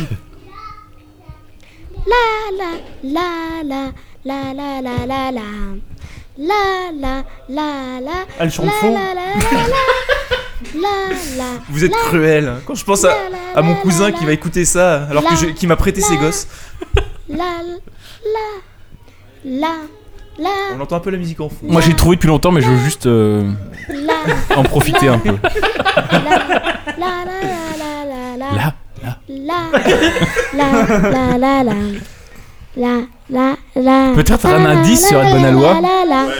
Je vais avoir La- du mal parce que moi-même je ne sais pas ce que c'est. putain, non Il veut savoir ce que c'est. Mais non, Voilà. quoi Je comptais sur vous un peu. Normalement, C'est Super pas- Banco, c'est Force Rose que tu vois, mais. Là, Mais t'as choisi le jeu quand même. là, Non, c'est eux qui ont choisi celui-là. là, C'est pour ça que j'ai T'as le nom au moins, t'as le nom du jeu. Non, je- C'est un truc récent c'est- alors. C'est un truc récent. là, Bien sûr, je sais pas ce que c'est, comment tu veux qu'on là, trouve là, C'est une Ah, je suis blague. sur Là, 3DS, là, c'est là, tout ce que je là. me souviens. To- Tomodachi Life. Allez, t'as gagné, JK, bravo Animal Crossing Non, mais sérieux là, tu savais pas ce qui se Là, Ah oui, passait c'est pas ce que je suis pas Là, je sais pas du tout ce que vous êtes en train de. Est-ce qu'il est couché cet enfant à cette heure-là On va l'appeler, il est 22h30. On l'appelle ou quoi là, là. Oh, ça, ressemble à Animal. Crossing. C'est bon, je On va dire chez Tomodachi Life. C'est pour nous Ah bah si, c'est pour nous, c'est pour nous. c'est c'est les, enfants, ils jouent, ils, jouent- ils jouent soit à ça, soit à Tomodachi Life. C'est pas, c'est du tout Animal Pas du tout ni un ni l'autre. là, Donc ce n'est pas. Là. Bah écoute, si t'as mieux. À on va y proposer, aller par élimination. c'est pas ces deux-là. Qu'est-ce qui reste Qu'est-ce qui Sur reste 3DS, c'est bon, on a- on est pas loin là. À quoi jouent les enfants sur euh, 3DS Mais ça va faire faire une heure là-dessus. La guerre des têtes. euh. Sans déconner. Donc, donc, Non, donc- mais c'est fini, donc- c'est donc fini. on fi- on finit là-dessus. On, est- on est- Ouais, bravo. on finit vraiment là-dessus. Alors, c'est pas qui a gagné, mais bon. Eh, Mais si vous savez. C'est quoi la réponse? C'était nul Je sais pas. Je vais te dire, je savais pas. Ah non, mais tu sais même pas le nom Ah non, pas du tout. nul les enfants Vous êtes nuls À quand les enfants dans la bassine? Je sais pas qui a gagné, mais c'est pas le respect en tout cas. Ni la musique, hein. Elles sont pas gagnantes de tout ça. Et, encore, et encore moins l'UNICEF. Vous avez des vieux à me prêter ou pas euh Euh, oui, j'en ai, j'en ai Je un ou deux. numéro moi, de ma il y a- Ah, grand-mère. MO5, il doit y en avoir quelques-uns donc. qui- Ah, tu peux pas bien chanter. Ça suffit, enfin Excusez-nous. Hein. Alors, un peu de respect là quand Oui, même. pardon, pardon, pardon. C'est l'heure des critiques, on arrête tout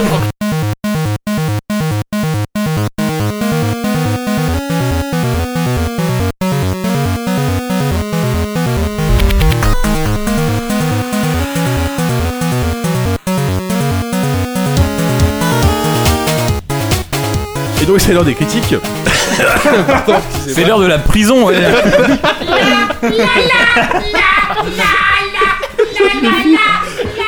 Non, s'il vous plaît, s'il vous plaît, Ça s'il vous suffit, plaît. Il y, a, il y a quand même un peu de sérieux, un peu de tenue dans ce On ne podcast. se moque pas de mes petites sort- cousines, elles sont adorables. Voilà, c'est ça. Et Adorables. tes- Oui, tes bah cousines savon est adorable, effectivement. Bravo les cousines. Alors, pour Les revenir à enfants quelque chose sont formidables. de beaucoup plus sérieux, nous allons commencer par parler de Westland 2. Sans aucune transition, voilà.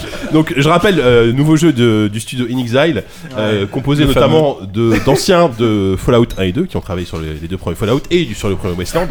Euh, jeu kickstarté euh, à hauteur de. C'est très dur de reprendre. hein. Jeu kickstarté à hauteur de 4 millions de dollars, 3 millions de dollars, je crois, 3 en millions, 2012. ouais. Euh, 3 millions. de- Walou, t'en sais quelque chose parce que tu as backé le jeu. J'en sais tellement quelque chose que je sais que tu dis n'importe quoi quand c'est les anciens de Fallout 1 et 2 parce que c'est principalement In Exile.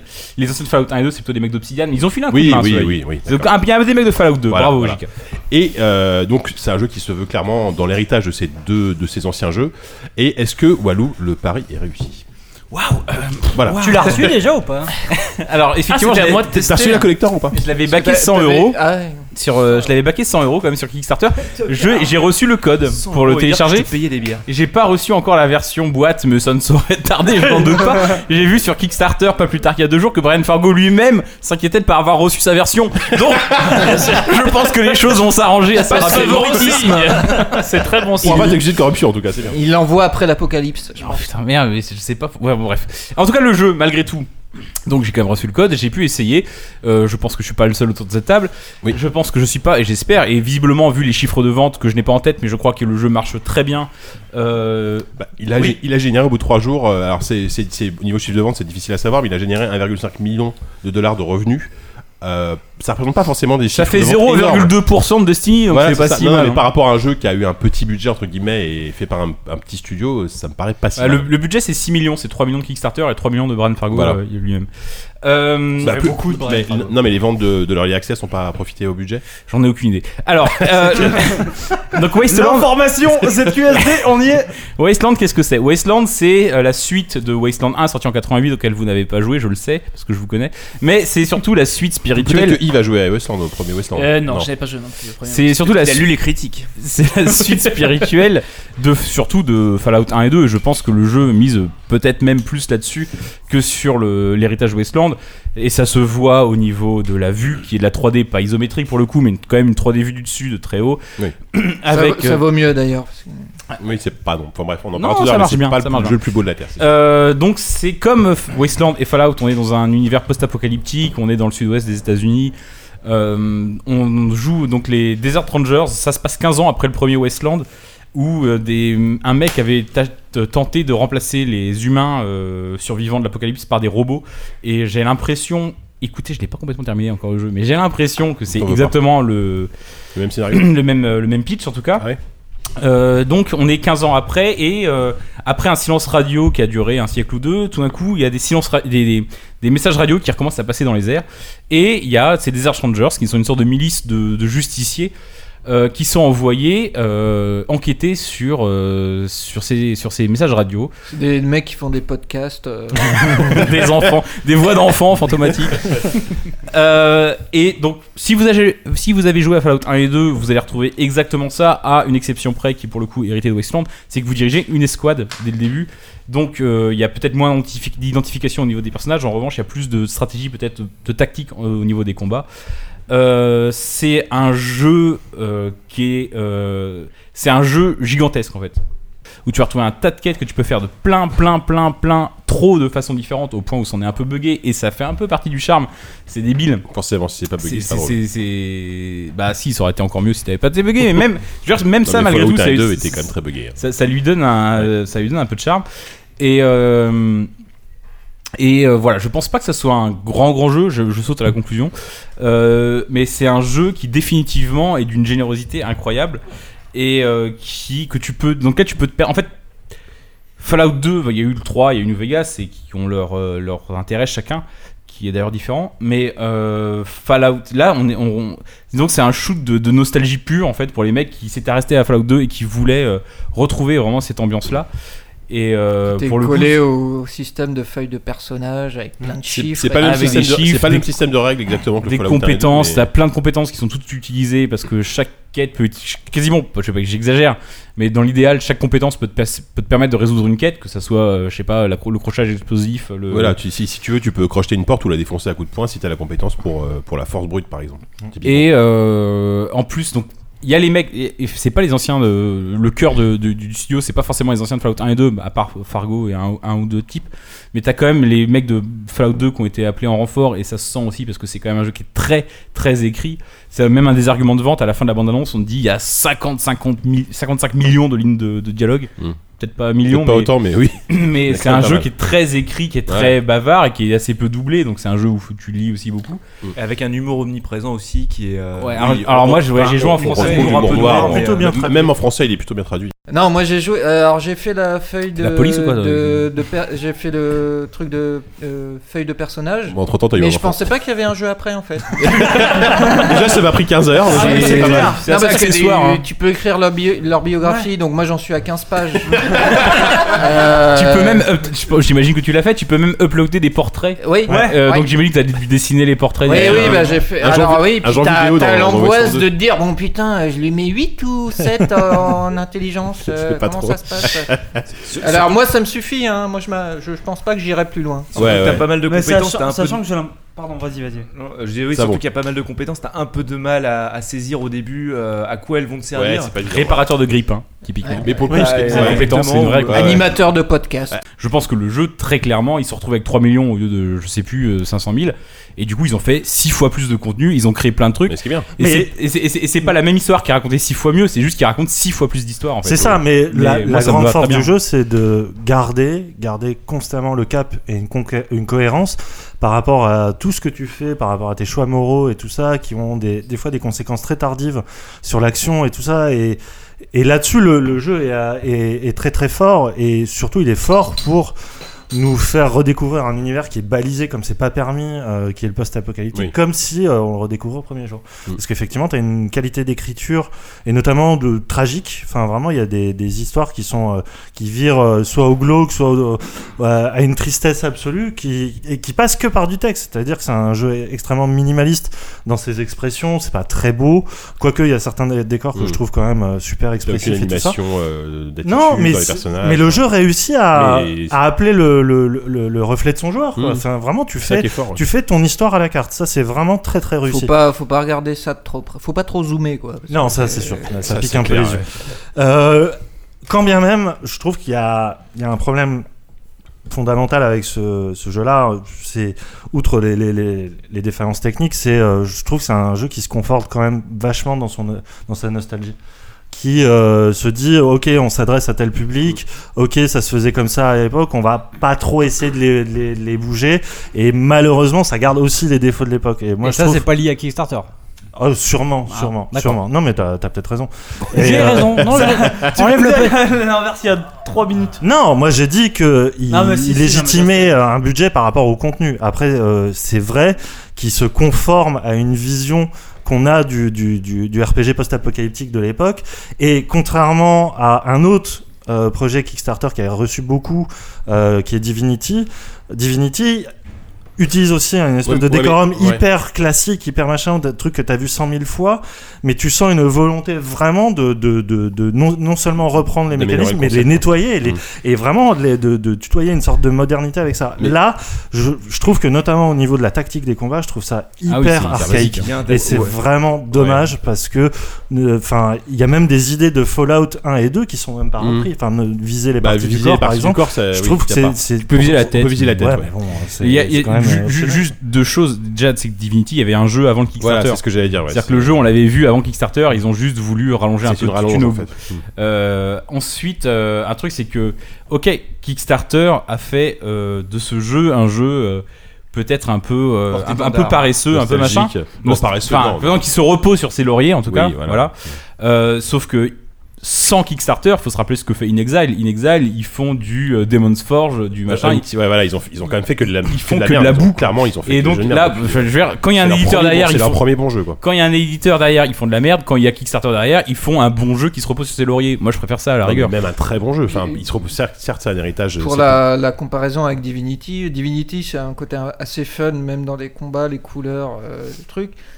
Westland, ça a l'air euh, quand même vachement plus aride. euh, Il faut faire un effort, faut lire Ouais, du texte. Mais par contre, faut, euh, Westland est pour moi mieux écrit et plus intéressant en termes de- Ah oui, d'écriture que, que Divinity. Moi, je trouve que c'est un jeu qui, euh, qui repose énormément sur la- l'aspect séducteur justement de son décorum, parce que forcément, le post-apocalyptique, ça parle beaucoup plus à notre humanité, à notre sensibilité, que l'heroic fantasy. Mais euh, je sais pas, par rapport à ce qu'a fait Divinité, par rapport au coop, par rapport à ce que tout l'héritage du jeu de rôle papier et tout ça, là c'est quand même des fois hyper lisse, quoi, hyper ripolliné euh, sur certains, certains trucs et c'est vraiment dommage. Quoi. Bah. Après l'aventure est plaisante et l'immersion est très bonne, euh, il y a une super bonne son, bande son notamment. Ouais, Mark Morgan. euh, Ça, ça bon, t'avais. Alors, la bande son est bonne, mais il y a trois morceaux hein, dans le jeu. Non mais euh, même les Non, doublages et tout ça, enfin, il y a- Ouais, ça ouais, sent, ouais, ça ouais. sent une, une vraie générosité du Ouais. travail bien fait artisanal. Et, euh, et je trouve, et notamment le système de compagnonnage, qui pour moi une- la vraie innovation du jeu. Des chèvres. Euh, non, mais c'est t'as as des compagnons que tu, re- tu rencontres, des secondaires et tout ça, et euh, qui tu subis leur euh, leur caractère. Il y en a un qui est alcoolique. Tu, tu peux à tout moment euh, le faire vriller en plein combat parce qu'il Mm. manque de, de gnôle et tout ça. Il y a des petites idées comme ça qui se qui sont noyées sous cette tonne de nostalgie qui sont bien. Et mais au-delà de ça, voilà, ça reste pas le jeu inoubliable qu'on attendait. Ça bon, t'as- toi, t'as joué aussi au jeu. Qu'est-ce que. Euh, bah, j'ai joué au jeu. Alors, j'avoue, j'avais, j'étais assez circonspect à la base puisque j'avais joué à la version Early Access sur Steam, qui m'avait pas tellement convaincu parce qu'il manquait énormément de choses, parce que euh, C'était bancal. quoi. L'interface C'était est bancal. L'interface, vachement La- revue. L'interface a été, a été bien revue euh, parce que euh, à l'époque, euh, tes interactions avec l'univers qui était développé, qui était proposé vraiment par InExile, se résumaient à des mecs que tu tuais ou des mecs que tu pouvais pas tuer parce que c'était des NPC qui, donnaient des quêtes et ça donnait un aspect très très artificiel. Euh, alors j'ai pas énormément avancé hein, dans, le, dans le jeu tel qu'il est maintenant, mais j'ai l'impression que ça a été bien bien bien revu. Euh, toute cette part un peu d'imprévisibilité qui a été rajoutée, tu viens de le, de le- de le signaler par les, par les NPC, euh, est plutôt bien balancée, c'est-à-dire que à aucun moment tu es parfaitement euh, conscient des conséquences de ce que tu fais. Et ça Et pour ouais, moi il y c'est a- quelque chose de vraiment, de vraiment agréable dans ce une jeu. espèce de tension euh, permanente. euh, Mhm. Enfin, quand tu. Bah, c'est même- à ce niveau-là, c'est même mieux fait que Fallout où je sais que moi je gardais toujours une sauvegarde pour recharger en cas de mauvais choix. Mhm. Là, c'est complètement vain en fait parce que Oui, parce que ton choix, il a, il y a tellement de conséquences qui les sont conséquences sont imprévisibles. tellement lointaines et puis en, croi- en croyant corriger ton choix tu peux générer d'autres erreurs enfin si tu prends alors euh, les, les pro- et puis t'es es en, en permanence confronté à des choix. Enfin déjà déjà de base si vraiment tu voulais être en pleine conscience de, de tes choix faudrait que tu revoies le choix de tes personnages au début parce que tu as des compétences comme Smartass par exemple qui te changent mais complètement alors je sais pas quelle est la traduction en Dur à cuire. Dur Lèche-cul. ou- Ah. Smartass, non, c'est pas plus- c'est. Dur à c'est pas cuire, plutôt je- malin. Petit malin, J'appelle petit malin. Petit malin, Petit malin, ouais, c'est ça. Petit malin qui, qui te change complètement le. Je suis anglais le truc du LV2, jeu. moi, donc. Alors euh, voilà, clairement, euh, petit malin, c'est euh, t'as le choix entre aller sauver des mecs qui se font euh, atta- attaquer par des maraudeurs ou aller sauver des mecs qui sont attaqués par des espèces de monstres aux plantes là au début. Euh, clairement, si t'as pas un mec qui est suffisamment monté en petit malin, bah tu auras forcément des conséquences à choisir l'un ou l'autre. Donc euh, voilà, disons que les, les- les choix se répercutent trop longtemps sur une trop longue durée pour que tu puisses vraiment optimiser ta partie et, et le fait d'être un peu euh, de subir cet univers post-apocalyptique parce que bon à la base t'es quand même censé subir un, un univers qui est, qui est bigger than Qui est life et super qui- difficile. Enfin, qui, est, qui est super difficile et c'est tout à fait normal. Mm. Après, ce que je pense aussi, et ce sera ma dernière, euh, ma, ma dernière remarque, c'est que euh, ils ont été en fait conservatifs dans leur, euh, jusque dans leur iconographie. C'est-à-dire que tu regardes cette espèce d'univers post-apocalyptique, alors je sais plus où est-ce qu'on est dans l'Oklahoma? Dans le Nevada. Nevada au début. Dans le Nevada, t'as vraiment l'impression que la fin du monde elle est arrivée en 1983 quoi. Les, les, les- C'est-à-dire que les restes de technologie qui restent, euh, les, les restes de technologie c'est à base de vieux tubes cathodiques. C'est des vieux ordi, ouais. la fin du monde est en grosses 97, diodes, 98 par là, je crois. Est-ce que tu trouves des CDI Philips Oui, il y a, une référence au CDI, ouais. Oh. Eh oui. C'est- C'est bourré de easter eggs et de c'est. C'est euh, bien, il y a plein d'œil à la, plein de clins d'œil à la culture on, geek. on- ça. on- on aurait pu imaginer qu'il euh, dépoussière un peu le truc en imaginant, je sais pas moi, une, une fin du monde qui sera arrivée en 2010 et du coup, t'aurais- on pourrait dire tiens, mais alors comment est-ce qu'on peut réutiliser après la fin du monde Ouais. des bribes de technologie euh, qui nous seraient contemporaines Mais ils ont pas cherché à faire ça en fait, ils ont vraiment repris Ouais, l'univers développé euh, dans, leur- dans les jeux de Black Eyes euh, des années 90. hum, clairement. Juste ce qui est potentiellement intéressant, et si on cherche peut-être une, peut-être une audace narrative dans ce jeu-là, c'est quelque chose qui malheureusement euh, j'ai pas pu vérifier de moi-même, donc je- on, on en refera un podcast dans 6 mois à ce sujet-là. Je, je vous ai booké là-dessus, hein, vous avez pas le choix. C'est en fait, peut-être que Yann qui est plus loin que moi le, le, le- le sait, c'est qu'en fait, dans Fallout, euh, qui a popularisé ça même en fait, sinon inventé, et dans tous les jeux de rôle quasiment qui ont suivi, c'est que maintenant quand tu, euh, c'est la mode, c'est quand tu termines un jeu, on te dit, euh, voilà, en fait t'as une façon de terminer le jeu et après on te dit, euh, il y a 8558 fins différentes, et en fait c'est des variations en fait par rapport à tes actions machin. Là, en fait, t'as vraiment plusieurs façons de finir le jeu. Tu peux même finir le jeu au bout de 50 heures, en fait, et t'as une fin du jeu, et c'est pas une mauvaise, c'est pas une bonne fin. T'as une fin qui arrive à 50 heures après avoir fait un certain nombre d'actions, et t'as une autre fin qui est à 100 heures de jeu. Et en fait, c'est t'as t'as différentes, t'as vraiment des fins qui ont rien à voir, qui arrivent à des stades différents de l'aventure et qui sont pas juste des variations euh, à la fin de l'histoire euh, principale qu'ils ont voulu te raconter. Tu Il y a vraiment plusieurs histoires principales qu'ils ont voulu te raconter. Ça, et c'est pour ça qu'en fait, on est presque en train de faire une preview en fait, plus qu'une Mm. review. C'est que j'aimerais bien, euh, enfin, en fait, j'aimerais bien voir l'arbre, tout l'arbre des Mm. histoires qu'ils ont voulu raconter, qui m'a l'air d'être quand même du extrêmement touffu. Ouais, c'est clair. Yannou, chose à rajouter Non. euh, Non. Messieurs, non, c'est bon. On a fait le tour sur euh, Wasteland 2 globalement. Yes. Yes. Bah, Il y a des chèvres. Il y a des chèvres effectivement qu'on peut qu'on peut enrôler si on a la compétence qui va bien et qui nous suivent.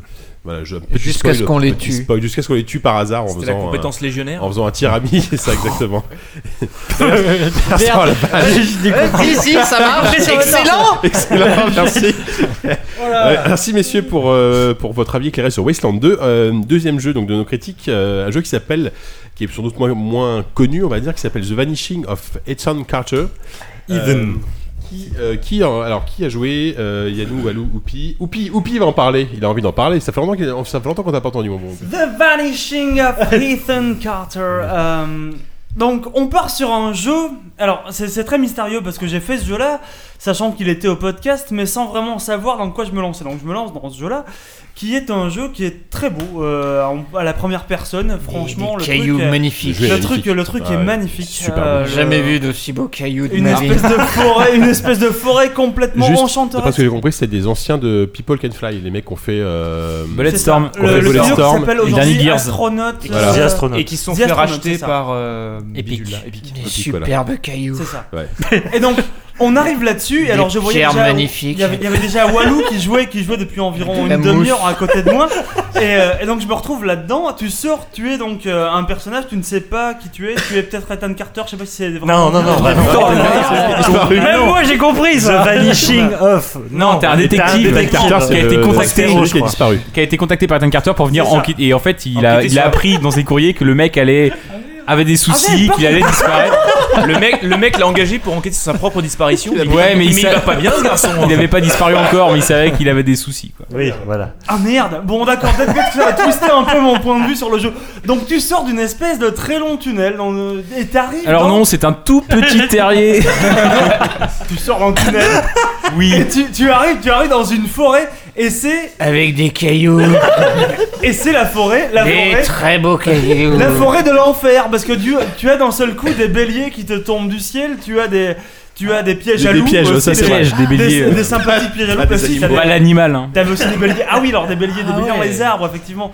Mais bon, Pas des t'as- trucs pour défoncer les portes T'as des pièges qui te tombent sur la gueule de partout et l'ambiance. Alors t'es dans une espèce de forêt comme ça, il y a une espèce de bruit, mais c'est très oppressant dès le début. Alors je suis une grosse flippette, il faut le préciser. Je n'ai pas joué au second jeu dont on va parler tout à l'heure, mais bon, bref. Et euh, donc je me retrouve dans cette forêt, donc j'avance doucement, je regarde, y a des pièges, machin. Je me dis que le monde entier va me tomber sur la gueule. Tu finis par arriver assez vite sur une espèce de pont. Et en fait, tu découvres de loin en loin, je vous la fais court, je vais pas vous raconter toute ma partie parce que bon, ce sera un peu compliqué. Texture Mais- de cailloux. Qu'en qu'en fait, ce, ce jeu-là que j'avais pris pour un, pour un jeu absolument horrifique n'est pas du tout un jeu horrifique. C'est pas un jeu horrifique. C'est tellement pas un, un jeu, jeu horrifique enfants. que moi je l'ai vécu comme un jeu horrifique. J'étais vraiment oppressé, tu vois. Quand je suis arrivé sur le pont et que j'ai vu il y a une locomotive avec du sang dessus, je me suis dit mon dieu, il y a du sang. Qu'est-ce qui s'est passé? À quel moment est-ce est-ce que cette locomotive a percuté quelqu'un ou quelque chose? À quel moment il y a du sang dessus Donc j'ai remonté plus ou moins la piste et machin. Alors que Walou à côté il est en train de taper en 100 mètres, il est en train de courir comme ça, hop le pont machin, hop hop hop. Il arrive dans une maison, il fouille les livres et était là putain c'est nul ce jeu, il y a rien à foutre dedans. Alors que moi j'étais en train de vivre une histoire absolument affreuse, une histoire abominable où moi je voyais des pièges à loups, des taches de sang. C'est la drogue. Regardez-moi cette forêt, elle est complètement vide, ce jeu est nul. Eh, Bon. Mais il y a des très beaux cailloux. Non, merde. Je crois Et, que euh, je- je vais ramener Grut à sa maison. hein. Et, euh, et ce jeu-là est complètement dingue. C'est-à-dire que au bout d'une heure de jeu, en gros, il avait vu un peu de forêt, un pont et des maisons vides avec des livres dedans. Moi, j'avais vu déjà quelques pièges, des atrocités de partout, des corps découpés, des machins. J'avais voyagé dans l'espace. Enfin, il s'était passé déjà 10 500 trucs dans ma partie que lui me disait, mais non, mais c'est un simulateur de promenade. Et non, c'était affreux. C'était pas ça l'histoire. Alors, en fait, Alors, on peut- n'a pas tout compris au gameplay Ouais, là pour le non, coup. Ah oui, pardon. J'ai oublié gameplay. euh, Yannou, tu veux expliquer un peu plus Non, mais c'est un, c'est un jeu. C'est vrai que c'est un jeu de promenade, ça c'est Ouais. clair en vue, en, vue- en vue subjective. C'est un, un jeu d'enquête aussi à la miste, c'est-à-dire que tu arrives dans un lieu vidé de présence tout- euh, humaine.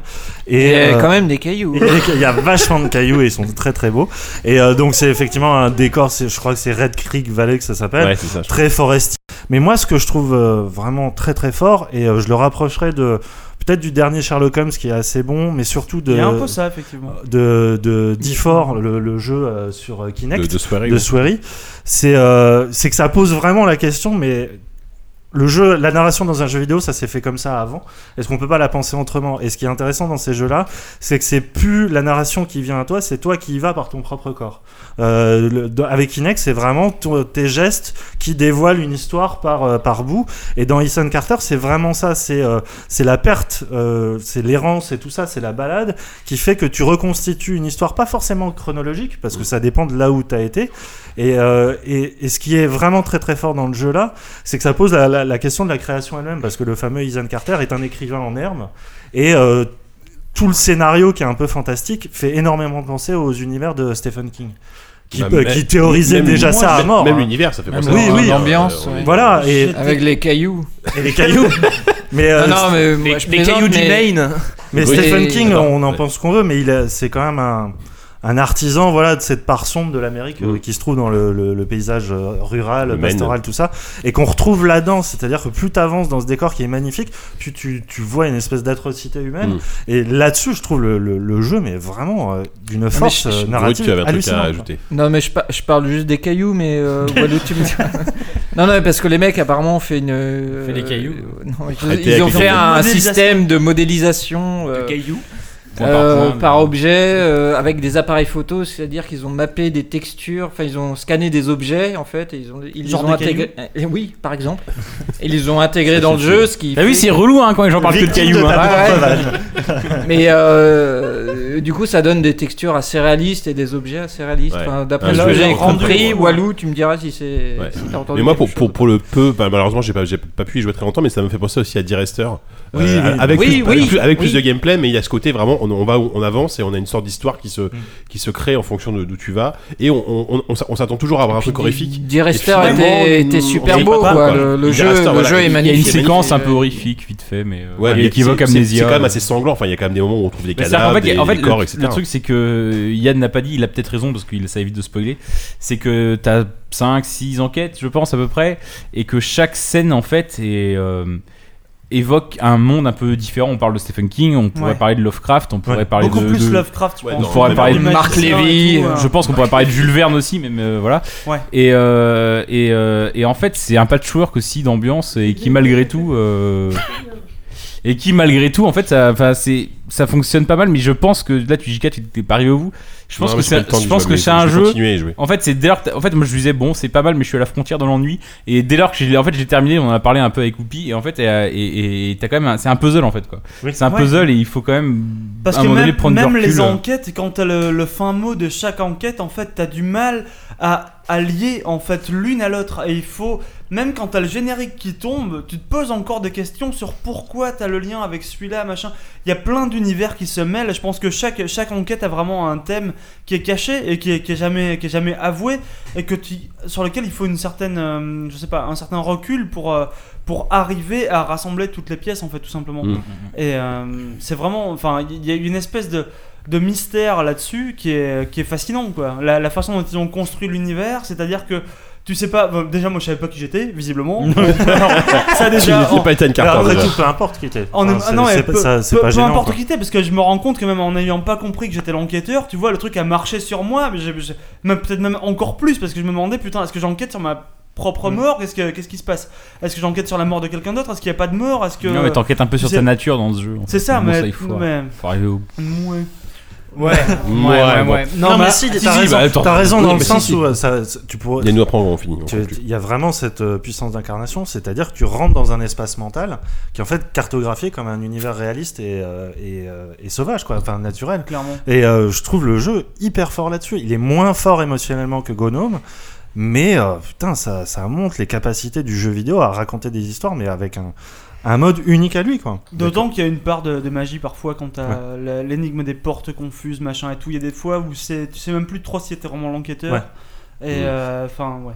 Dis Il est très beau. euh, Juste un tout petit truc, conclure euh, j'ai- peu joué, mais moi l'impression que ça m'a donné, c'est qu'il y, a- il y a beaucoup d'esbroufs là-dedans. Je suis désolé, hein, mais euh, euh, c'est quand même un jeu qui a qui se regarde un peu et qui le dit dès le début quand il dit euh, attention ce jeu-là ne ne Vous prend pas par la main. voilà, ne Ouais, ça, prend pas un la petit par peu pompeux. ouais. voilà, c'est hyper pompeux. Et on n'arrête pas de parler de, de Gnome, de Myst et tout. Non, la différence, c'est que là, justement, il n'y a pas cette linéarité.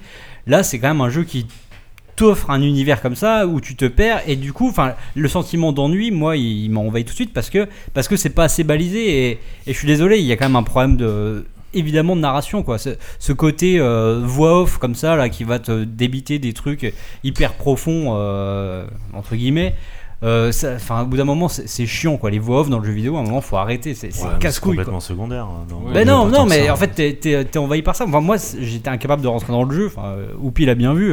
ça m'a saoulé. C'était affreux. Ça m'a saoulé immédiatement parce que. triste pour lui. Mais Ah non, ouais. mais parce que, enfin, c'est voilà, c'est. Au bout de deux- 5 minutes de jeu, il était déjà à la 3 ou 4ème enquête. Il avait raté toutes les autres, il avait même pas vu le début du- de l'ombre Mais d'une ouais, enquête. parce que- dramatisé quoi. Parce que, parce que voilà, enfin, ces ces jeux-là qui t'offrent, qui sont des, des bacs à sable qui, qui manquent comme justement de repères comme ça. Pour moi, c'est de la à C'est pas un bac à sable du tout. En, Bah, en fait, c'est un faux bac à sable et, c'est- bah, et ça ouais, lui nuit même parce qu'en fait, moi je suis arrivé à la fin du jeu en ayant zappé une Eh énigme bah, non, mais et je- j'ai provoqué un bug en fait et j'ai pas pu terminer le jeu. J'ai dû regarder les 5 C'est- dernières minutes sur assez YouTube. Achetez-le. C'est assez bugué. Non mais, mais- Non, non, mais c'est un vrai je- problème. hein, Ah oui, moi- je suis bien moi, d'accord, je- Moi, je d'accord. demandais que qu'aller voir ces premières énigmes. Le problème, c'est qu'à un moment, enfin, euh, à force de te dire machin, attention, on vous donnera aucun aucun conseil et tout. C'est vrai qu'il y a un euh, parti pris qui l'assume pas complètement. Voilà, à ce niveau-là. c'est ça. C'est un moment, ça doit être limpide quoi. Dans Gnome, c'est parfaitement limpide. Oui, mais le jeu. c'est pas le même. Ben oui, mais même. Enfin, je veux dire, à aucun moment, t'as Gnome, l'impression. c'est pas une enquête. Enfin, il y a, Non, pas de c'est pas une gameplay. il y a- il y a- Ouais, non, mais il y a mais aucun bon. challenge, il y a aucune réflexion. Ouais, Gnome, mais à aucun moment, t'as l'impression de suivre des rails, alors Mhm. que là, c'est complètement l'inverse. Assez quoi. littéralement. Oui, d'ailleurs, il y a- Assez il y a beaucoup de littéralement, parce qu'il y a des rails partout. Effectivement. Bon, on va, on va, on va conclure euh, sur cette note pas si positive que ça, mais le jeu est quand même intéressant. Pour terminer sur le jeu le plus, euh, le plus fun, sans doute, de cette sélection. Alors, Alors, rappelez-vous mon jeu de suicider au début. Oui, en même temps, ouais, entre celui-là et celui-là, je sais pas quel est le pire. Donc, Never Ending Nightmares. Ah bah, 10, je voulais te- Non, mais je euh, peux commencer parce que j'ai pas beaucoup joué, donc je veux bien commencer pour Alors, introduire le jeu. Euh, 10, tu peux aller aux toilettes si tu veux. Non, non, euh, j'allais pas aux toilettes. Non, d'accord. Pardon, j'allais juste, euh, je voulais retrouver le nom du gars en fait qui avait fait le jeu. D'accord. J'allais le chercher Alors, sur mon bureau. vas-y, vas-y. Pendant qu'Yanou euh, nous, nous pitch le jeu, euh, 10, euh, cherche le nom du Oh bah le, le, le pitch du jeu donc c'est c'est très simple donc euh, c'est un jeu entièrement en noir et blanc un survival horror où euh, tu incarnes un personnage qui se réveille dans son lit Mm. euh, en proie à des cauchemars incessants et euh, tu te lèves et tu parcours des espèces de, de couloirs euh, que tu devines hanter au niveau d'après ce que la, la bande sonore te fait imaginer qui est quand même extrêmement euh, significative à base de, de, de, de bruits hyper angoissants et tout ça, et surtout un, un décor euh, voilà, que tu as vu dans tous les films d'horreur à base de poupées. L'ambiance sonore est hyper travaillée, d'ailleurs ils il, pro- il conseillent de le jouer au casque, Ouais. parce qu'il y a une, Il y ils, a une ont, fonction, ils ont euh, développé vraiment voilà. du son, ouais. Moi j'ai pas pu, euh, je l'ai fait deux jours euh, comme une petite flippette. Avec, ouais. euh, voilà. oppressant. Et euh, je, je dois avouer que le- l'efficacité et le principe même de la répétition est, est très très bien vu. Après, euh, je pense que le jeu vidéo est un moyen d'expression pour tout le monde, pas seulement pour euh, ceux qui font une dépression. Et j'aime- pas trop l'argument commercial de euh, ce jeu-là est bien parce qu'il m'a aidé à, à battre une euh, Ouais, dépression. ouais, ouais, ouais, c'est Enfin, c'est pas ça qui fait la Ah, qualité du jeu ouais, pour moi, certes. en tout cas. 10. Euh, je sais vraiment pas trop quoi dire. En fait, ce jeu il est limite trop frais en fait dans ma tête. J'ai pas encore un, un recul euh, suffisamment fort pour, euh, pour l'analyser. Je l'ai fini tout à l'heure. Enfin, j'ai fait deux fins. Il y a trois fins dans le jeu. C'est vrai qu'il y a quelque chose de, quand même assez affreux qui qui tend, qui est bourré de références. Enfin, euh, il y a notamment un passage moi qui me qui me plaît beaucoup où, on est constamment euh, au bord de précipice. Bon, la, métaphore est pas forcément très très très très euh, Subtil. subtile, mais euh, Subtil, ouais. mais euh, mais moi ça me rappelle beaucoup Bah, Silent Hill 2, Hill 2, ouais, voilà où il y avait James Sunderland qui se retrouvait Mm. toujours face à un, trou béant euh, où il voyait rien et il te demandait euh, bon il y a un trou je vois pas le fond est-ce que je saute oui ou non? Et tu disais oui et tu y allais à chaque fois Ouais. et là il y a voilà il y a ce, il y a ce côté là moi qui me qui me fait beaucoup rire après effectivement Rire, ça je sais pas si c'est- Eh si ça, ça Ah me non. fait sourire dans le, dans Ça, fait, ça voilà. fait pas sourire du tout. Si, ça me fait sourire parce Il que a son a la référence. Au-delà de, comme, disait Yannou, au-delà des considérations, euh, de, on s'en fout à la rigueur de, de pourquoi euh, l'auteur l'a fait. C'est juste que c'est, une œuvre comme ça, euh, comme ça, qui sort des tripes et ça. Ça Au sens littéral. Ouais. Et qui est traversé comme ça par des, des super idées de, de design et de, de, de rebondissement. Enfin, moi, j'ai, passé un très bon moment, mais je pense qu'il va me falloir encore quelques jours pour vraiment le, le digérer et, et même écrire le- le- l'article pour, pour, Pour- pour, pour- pour JV. pour JV. Là, je serais incapable de l'écrire tout de suite. J'ai vraiment besoin de, Mm. de, de, de réfléchir un peu à ce que j'ai vécu. Ouais. Ou- Oupi, t'as eu le temps de. Tu as joué un petit peu, toi euh, Alors, moi, non, En ta qualité d'homme courageux. Moi, je n'y ai étant étant un garçon très très peureux, je n'y ai pas du tout joué. J'ai regardé, euh, j'ai regardé euh, Diz y jouer. J'ai regardé notre ami Christophe Butler du magazine, et euh, qu'il a qu'il a terminé devant mes yeux, effrayé, horrifié. C'était vraiment abominable. C'est un jeu qui est c'est un jeu qui est très lent déjà parce que ton personnage Personnage deux à ton personnage déjà ressemble à une tortue. Il va tout doucement. Il arrive pas à courir. Cet homme-là, il est complètement asthmatique. Ouais. Alors que pourtant, parfois, il y a des monstres incroyables qui lui courent après. Mais et tu voudrais pouvoir courir, mais il y arrive pas. Ah, c'est comme a- un cauchemar. dans un cauchemar. Il- ouais, ça, mais ouais. c'est ça. Il a une espèce de pointe à 2 mètres de la porte et il y arrive plus. Et tu finis par bouffer. C'est absolument abominable. Mais c'est surtout que c'est c'est surtout ce côté où tu tombes d'un- d'un- dans un cauchemar qui est tout le temps pire que le problème. C'est-à-dire que tu vas te réveiller dans une chambre, une chambre qui est affreuse, une chambre, j'en sais rien, d'hôpital, de, de clinique, tout ce que tu veux. Tu vas travailler la fois d'après, ce sera la même chambre, mais en plus il y aura un cadavre dans un coin, tu vois. Tu vas travailler après, il y en aura deux, et puis alors deux comme ça. Tu penses chaque fois que le mec va se réveiller, et non il se réveille pas, il se réveille dans un truc toujours de. Ça va de Carrie là, c'est abominable. abominable histoire. Euh, C'était vraiment sans- déjà sans le son. Sans le son, c'était Ah oui, en plus, t'as même pas eu le son, toi, du coup. Eh, le son est Bah non, Ah, le son Ouais. est vraiment Ouais. un Non, gros Le son, quand je voyais la tête qu'il faisait des fois en jouant, c'était affreux. Ouais. Après, je trouve malheureusement, pour, pourtant le jeu est très court, mais je trouve que le, le jeu s'essouffle. Enfin, moi, le héros. Comme son Comme le héros, effectivement. Non mais moi j'ai vraiment été, été scotché par la toute première partie dans la, dans la maison, j'ai trouvé ça incroyable et dès qu'on arrive dans le deuxième décor, euh, je trouve qu'en en- là pour le coup en termes de jeu vidéo pur c'est quand même un peu lourd, un peu lourdingue, pas, pas hyper intéressant. Parce que euh, t'as pas mais compris à un moment ce qu'il fallait faire. dans le jeu vidéo Si, si, mais j'ai- fini par retrouver. Bah, euh, Ah, oui, mais à un moment en donné, si, on- le, le mec sort un jeu vidéo. Donc, à un moment donné, est-ce que tu. Enfin, c'est difficile de parler de plaisir de jeu dans ce genre de, de ce genre de titre. Mais euh, en fait, il y a, il y a des mécaniques de gameplay qui m'ont. Qui, qui m'ont qui m'ont que j'ai trouvé assez répétitifs qui m'ont fait sortir du coup de l'expérience et c'est ça qui m'a qui Mm. m'a un peu gêné quoi donc euh, donc voilà Non, après j'ai j'ai je pas vois ce que tu veux je dire. Après, jeu- je pense que vraiment ce, réussi, ce quoi, côté, euh, effectivement, enfin le, le- le- on va dire le milieu du jeu devient long, Ouais. mais mais C'est mais, peut-être voulu, je pense, mais hein. oui, c'est complètement voulu. Je Mm. pense que C'est un cauchemar interminable, quoi. Ce, ce côté, ces, ces couloirs qui n'en finissent pas, qui se répètent tous et qui se ressemblent et et, et même Avec si des portraits de pendus sur les murs, ou Ouais. de dindons, ou des machins, et des trucs affreux. Enfin, il y a des Mon Dieu, un dindon. Vrai que les dindons sont. Non mais il y a- particulièrement qui, ouais. qui, qui a un portrait de dindon chez lui Enfin, tu fous ça dans ton salon, il y a- toi, mais il y a- personne Ouais, C'est il y affreux en a des pires. Moi, je préfère mettre un dindon qu'un pendu. le, à choisir. ouais, non, le, le- le- le C'est pas un du pendu, on voit juste les pieds sur un tabouret, c'est presque mignon, c'est c'est la un vision dindon pendu du à la limite. Oh.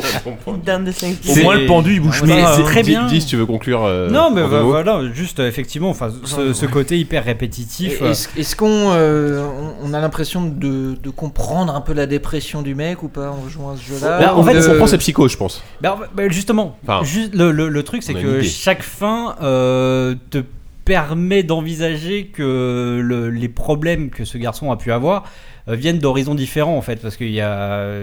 Enfin, encore une fois, ça va être compliqué d'en parler. Ouais, c'est compliqué. ouais. Mais c'est. euh, en fait, y- disons qu'il y a un personnage féminin qui est euh, le, le miroir du, présent, personnage, mais euh, la nature de ce personnage féminin peut prendre une différente forme selon la fin sur la- que- Ouais. laquelle tu auras. Donc c'est très compliqué. Je pense qu'il y a beaucoup euh, de, il y a beaucoup de, de- de non-dits à creuser, etc. Ouais, et d'interprétation, Mm. effectivement. Walou, t'avais une dernière question euh, pour euh, avant de Oui, en fait, conclure. je, je- je m'adresse aux, aux- aux- aux fans de Survival Horror que, que vous êtes. Et et ça- Est-ce que c'est un nom ce genre de jeu qui ont Je pense que c'est Lone Survivor qui a un peu lancé ça. Bah, dans le gameplay, oui. Lone Survivor. Moi, c'est- moins poussé, beaucoup moi, moins poussé que le Survivor. Qui les ai regardés jouer, euh, je voyais euh, Knock Knock de High Speed Lodge, qui est un jeu euh, russe qui est extrêmement. c'est pareil, c'est un mec qui se réveille tous les matins et c'est le cauchemar est pire que la veille. Et que, où euh, il y avait Home, non pas Home, si Home. Si, Si, euh, Home aussi qui était comme ça. euh, Et euh, oui, mais en en même temps, Home, Et ça faisait Claire, aussi dont on a parlé, Et, et voilà, oui, et, oui. et Claire, j'allais. Sauf que la différence, c'est que visuellement, là pour le coup, pour une fois, on n'est pas le pixel art et on est dans une expérience hyper on est dans une sorte de bande dessinée en noir et blanc qui est. qui est scotchante, quoi. Mais c'est- c'est c'est marrant ce thème récurrent du mec qui se réveille dans sa maison et qui une maison qui se ressemble au cauchemar. J'ai l'impression que la- c'est la moitié des survival horror euh, aujourd'hui en fait qui, qui partent sur ce sur de. Bon, de enfin, c'est pitch. c'est pas forcément du survival horror, mais le côté euh, toute la du un rêve euh, Ouais. et, et- et celui-là aussi. Enfin, c'est un truc de, de, de l'horreur de manière générale. quoi. Mm. Mhm, on aime- ouais, c'est plus le thème de l'horreur de manière générale plutôt que le survival horror pur. euh, Ouais, voilà. Enfin, dans c'est- les films, t'as. clairement. t'as- t'as- D'accord. dans Et, plein de tu- films et- d'horreur, et t'as je veux dire, même moment-là, si tu t'as l'impression d'avoir joué dix fois à ce jeu, ça- enfin, c'est quand même un truc. Ah non, euh, parce que ça, ça te raconte toujours des. Enfin, les protagonistes sont pas les mêmes, etc. Enfin, encore une fois, on en avait parlé quand on avait fait le dossier Survival Horror. Ce genre-là, c'est vraiment un genre qui peut complètement s'affranchir du gameplay, quoi. Qui est là pour raconter quelque chose avant tout et. euh, et peu importe, tu vois, là, effectivement, il y a de la mini-infiltration par moment, faut rester silencieux parce que tu as des, des créatures qui peuvent t'entendre euh, si tu cours, etc. Mais tu t'en fous, ça, c'est c'est pas ça qui compte, c'est vraiment euh, un truc complètement sensoriel et, euh, et narratif. quoi. Je m'en fous pas du tout. bon, écoutez, les amis, je pense qu'on va conclure euh, là-dessus. On, s- on s'en fout pas, en gros. Euh, Ça bah, sort sur Ouya. Ça sort sur Ouya et voilà, Walou a un argument pour que tu l'achètes. Euh, parce que oui, Walou a une, a Foncez une Ouya. Je, ah, Yves, tu ne savais pas, c'est Tom a une Ouya. ah là, il est mort Mais de rire. tu, tu pourras la, tu pourras la léguer si tu veux à l'association. Ah bah oui Ah bah C'est sûrement la seule qui est en France, il faut la léguer. C'est vrai qu'elle est, elle est déjà morte cette console. Elle était, elle était morte. J'ai réussi, Patrimoine, j'ai à installer Netflix dessus et je m'en Oh, sers. pas mal Certains ont trois tétons, moi j'ai une ouïa, voilà. Très bien. Bon, alors, c'est sur ce, ce joli mot qu'on va conclure nos critiques et on va passer à Ça, notre. Sérieux, ça me fait chier quoi. Parce que les mecs, genre sur SoundCloud, tu vois, ils auront le, la partie où ils veulent juste écouter la partie sur Never Nightmare, ça va se terminer là-dessus. C'est moche. C'est moche ce qui se passe. Passons à l'AFK Whoopi Jingle, s'il te plaît. J'arrive. On y va. Just another Saturday night. Staring me up how much I love you Dwight, is that you? and what I gotta do. She owns me. She was an angel. When she wishes it, we die. One of these days she'll pull the trigger. it's a good game. UP basketball! Basketball! Pendant que Walou se lève parce qu'il n'est absolument pas intéressé par l'AFK de manière générale. Euh, nous, se passe? Oui, tu fais un bisou D'accord. Euh, donc nous allons parler de Sin City 2, euh, nouveau film de euh, réalis- co-réalisé par euh, Robert Rodriguez et euh, Frank ah, Miller. Frank Miller, voilà, j'avais un trou de mémoire. Euh, suite euh, attendue parce qu'il a mis, elle a mis beaucoup beaucoup 10 de temps à sortir, 10 ans à sortir, euh, d'un film que moi j'ai personnellement bien aimé à l'époque. J'ai pas vu le 2 encore, mais euh, mais euh, Diz euh, l'a vu par exemple. Est-ce que tu veux commencer à en parler Allez, on, on va essayer, on euh, va essayer de faire court histoire de pas finir tard, D'accord. qu'on est déjà faire court, d'ailleurs. à 5h30 d'émission. Euh, je suis d'accord avec toi. Moi, j'adore Sin City 1. Je trouve que c'était une expérience euh, ouais. totalement nouvelle, euh, assez révolutionnaire, avec un parti pris euh, esthétique qui était, qui était bluffant. Et ce, cette suite que je sentais pas, je, je- j'y croyais pas. Je me dis que c'était une mauvaise idée. Déjà, où ils avaient changé un peu le casting et tout. Bon, euh, pour certains, c'était par la force des choses. Alors, euh, Michael Duncan Clark, je crois. euh, Bon, bah, voilà. Ouais, désolé. Aparté, aparté morbide. Euh, et euh, donc j'y croyais pas et bah je pense que j'avais raison de pas y croire parce que ça m'a déçu euh, de manière assez incroyable. Euh, dès le début, ah, ça- m'a, dès le début, ça m'a saoulé parce que euh, en fait, je comprends toujours pas vraiment ce qu'ils ont voulu faire avec ce film-là. Qui, euh, alors, ce qui est compliqué, c'est euh, c'est compliqué de, de dire. euh, Enfin, on, on pourrait penser que c'est parce que voilà, c'est plus nouveau. Il y en a déjà eu un. pas- Donc forcément, on va être déçu parce que euh, il y, a, il y a pas la claque, euh, la, la claque claque du premier. au moins, ouais. Sauf que non, non, j'ai beau, j'ai beau y réfléchir, non, il y a pas ça parce que déjà le, le film, je le trouve, celui-là, je le trouve très moche. Il, y a- il est vraiment laid, quoi. Il y a, il y a- il y a pas, enfin, c'est plus proche de The Spirit qui avait fait euh, Miller Ah oui. Que, que de Sin City 1. C'est c'est vraiment très très laid. euh, Il y a, il y, a, il y, a, y a très peu de choses pour. euh, Enfin, genre, je sais pas, dans le premier, il y avait euh, genre le personnage euh, d'E- d'Elijah Wood qui, sûr. voilà, qui, qui était euh, une sorte de, Très de prédateur Incroyable. complètement fou avec ses lunettes qui brillaient. chose. Voilà. Là, il n'y a, y a, il y a- il y a pas ça, quoi. Il n'y a, il y a, il y a- il y a pas l'équivalent de ça. Et après, au-delà de ça, moi, je vais pas rentrer dans les considérations, euh, adaptation, parce que déjà, je connais pas la BD, et puis je m'en fous de manière générale. Mais, euh, mais ce que ça nous raconte, là, cette suite, je la trouve, je trouve ça beaucoup moins intéressant que dans le premier, où il y avait, euh, dans le premier, il y a trois trames. euh, Il y a celle euh, Artigan, Bruce Willis. euh, Il y a euh, Marv. Marv, Marv, et, euh, et- et. Dwight- Ah ouais. euh, qui de Cl- avec Clive Owen. Remplacé par Josh Brolin. Voilà, bon, ça c'est peut-être le plus gros problème du film, mais bon. et, et là, les trames, euh, que ce soit celle de, de Marv qui n'a aucun intérêt, et, et celle de Dwight qui est centrale et qui est chiante, avec une Eva Green qui reprend à peu près le même rôle de folle un peu tordue qu'elle avait déjà dans, le, dans la suite de 300, qui était déjà complètement. où elle jouait comme un pied, et là c'est encore pire. C'est 300, c'est déjà insoutenable. Frank Miller aussi. Ouais, bah oui. Ouais, oui, c'est oui. vrai. Et euh, enfin voilà, où c'est c'est surjoué, c'est enfin voilà, elle joue le, le rôle de la femme fatale et c'est mais vraiment d'une pénibilité. Mais j'ai, moi j'ai, dû faire une pause à un moment. parce que, bon, j'ai regardé. Selon Ouais, des, moyens un peu un peu douteux mais euh, je j'ai pas pu voir le film d'une traite c'était trop chiant. Je sauve juste un truc et après je laisse la main euh, la trame avec euh, Joseph Gordon-Levitt qui elle pour le coup est vraiment euh, déjà parce qu'elle existe enfin elle est il y avait rien de tout ça dans le premier c'est complètement nouveau c'est quelque chose qu'on avait enfin que voilà que moi je j'avais aucune expérience de, de cette trame là et je trouvais ça intéressant ce personnage comme ça qui fasciné par le jeu, euh, voilà, qui, qui Ouais. joue au poker, qui a une sorte de chance comme ça un peu mystique, et, euh, et qui, enfin voilà, le parcours de ce personnage-là est assez intéressant, mais euh, mais à part ça, c'est vraiment, c'est vraiment nul, quoi. Ouais. Force Rose, t'avais lu les bandes dessinées Ouais. euh, alors, par rapport, enfin, est-ce que tu, est-ce que c'est deux, deux objets comparables ou finalement ils sont complètement dépendants l'un Ouais, c'est complètement comparable. Les films sont euh, l'exacte euh, ça, reprend- retranscription. ça reprend les scénarios euh, Case par case, euh, dialogue par dialogue. comme le premier film, quoi, finalement. ouais. ouais, D'accord. Euh, avant d'aller voir Sin City 2, j'ai relu euh, donc euh, A Dame to Kill For, la, Mhm. la BD, le tome 2 de Sin City. En fait, Sin City, c'est une BD en 7 tomes, si je me Mhm. souviens bien. Le premier film en prenait 3. Trois tomes, mais pas forcément les trois premiers. Il y avait le premier, les trois le meilleurs. troisième, ouais, les trois meilleurs vraiment. Ouais, c'est un des problèmes. Mais moi, aussi. moi, je pense que c'est surtout ça gros en fait. problème, en Parce fait. que moi, en relisant euh, donc euh, Dame to Kill For juste avant d'y aller, qui est le tome 2, je me suis juste fait chier rien qu'en lisant la BD. En me disant, ah oui, c'est vrai que ce tome-là était naze. Déjà, Donc, ça, déjà, ça part pas bien. ouais. Et je me suis dit, après, de toute façon, ça va être comme le premier, va, ils vont mélanger plusieurs trames, donc ça va aller. Et comme l'a dit euh, Diz, ben non, en fait, ça va être surtout cette histoire-là qui est un peu chiante. Et les deux autres histoires qui. Celle avec euh, euh, celle dont tu viens de parler, il y en a une troisième qui sort de nulle part, Oui, qui sert à avec, rien. euh, oui, la fin, ouais. Et ces deux-là, je sais même pas si elles sont dans la BD, ça m'a rien dit. Mais alors, je, je les ai lus il y a très longtemps, je m'en souviens pas très bien. Mais pour moi, enfin, elles sortaient de nulle part. Mais du coup, comme euh, ce sont des adaptations donc extrêmement littérales de la BD, quand t'as lu la BD, tu peux pas t'empêcher de faire la comparaison parce que c'est ça, la même, le même dialogue au même moment. Bah, Donc, surtout, il y a des plans qui sont Exactement. exactement. Quand elle est devant la Les lune, euh, Les nanas sur le toit qui sont en train de mais c'est les mêmes. Mais chaque, de toute façon, chaque scène, c'est exactement pareil. Donc dès qu'il y a une différence, elle saute aux yeux. Ah, Là, là où d'habitude, là où Ouais, d'habitude mais dans non, Sin City, ils vont jusqu'à grimer les acteurs pour qu'ils ressemblent Ouais. exactement à la BD, et c'est plutôt réussi. Là, c'est l'inverse. Ils ont Ouais, changé mais- le rôle et- pour que Eva Green puisse le jouer, et c'est raté. Mais sur Eva Green, mais sous prétexte qu'elle se met une drésine de, de, de, de charbon sous les yeux tous les jours, euh, on s'imagine que ça doit forcément être l'imagerie de la, la femme fatale qui, qui plie tous les hommes à sa volonté. Et euh, du coup, bah oui, ils ont tordu le rôle pour faire rentrer dans Eva Green, au lieu de tordre Eva Green pour la faire rentrer dans le rôle, ce Parce qui aurait été que plus logique. le rôle dans la BD, elle, elle est plus, elle joue vachement plus le côté. Euh, euh, damsel in distress, enfin c'est vraiment mieux. euh, la- la- elle joue mieux dans la BD que. Enfin, euh, Après, c'est- désolé. ouais. Ap- Après, le, le rôle lui va, lui va pas trop mal, mais je crois que j'ai plutôt cette impression euh, quand je la compare à d'autres interprétations, parce que le personnage de Marv, que je trouve mais complètement euh, saccagé dans cette. Ouais.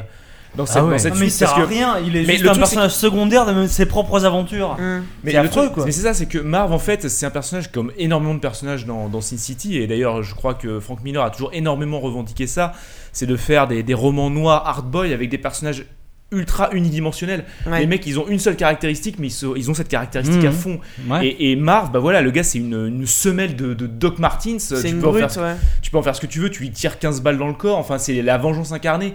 Sauf que euh, avoir ce mec-là, alors. Le rôle qu'il avait dans le premier, ça se suffisait à lui-même. Le voir tirer euh, sa gueule, euh, dire à longueur de, de, de tirade euh, très mal écrite au passage qu'il est un minable qui se bourre tout le temps la gueule et euh, le voir massacrer les sbires par centaines, bah, au bout d'un moment, ça Et puis sur- surtout qu'il joue le limites. mercenaire à la con là, qui, qui aide la veuve Ouais, à l'orphelin. Enfin, il est utilisé vraiment comme une sorte de, de PNJ quoi. C'est Ouais. insupportable. Ouais, c'est vrai. C'est- le compagnon compagnon de quête, Ouais, mais c'est clair. C'est la pire des insultes. mais surtout, mais Bonjour, je t'offre une bière. Viens, tu tues dans un 56 PNJ. personnages avec moi. J'arrive. Non, mais c'est exactement ça. quoi. Dans le Mais- premier, il avait des motivations quoi. Là, Là, non, rien, est quoi. faible. Là, c'est juste un mec qui se pose fait au bar chier, et qui attend que tu viennes l'engager.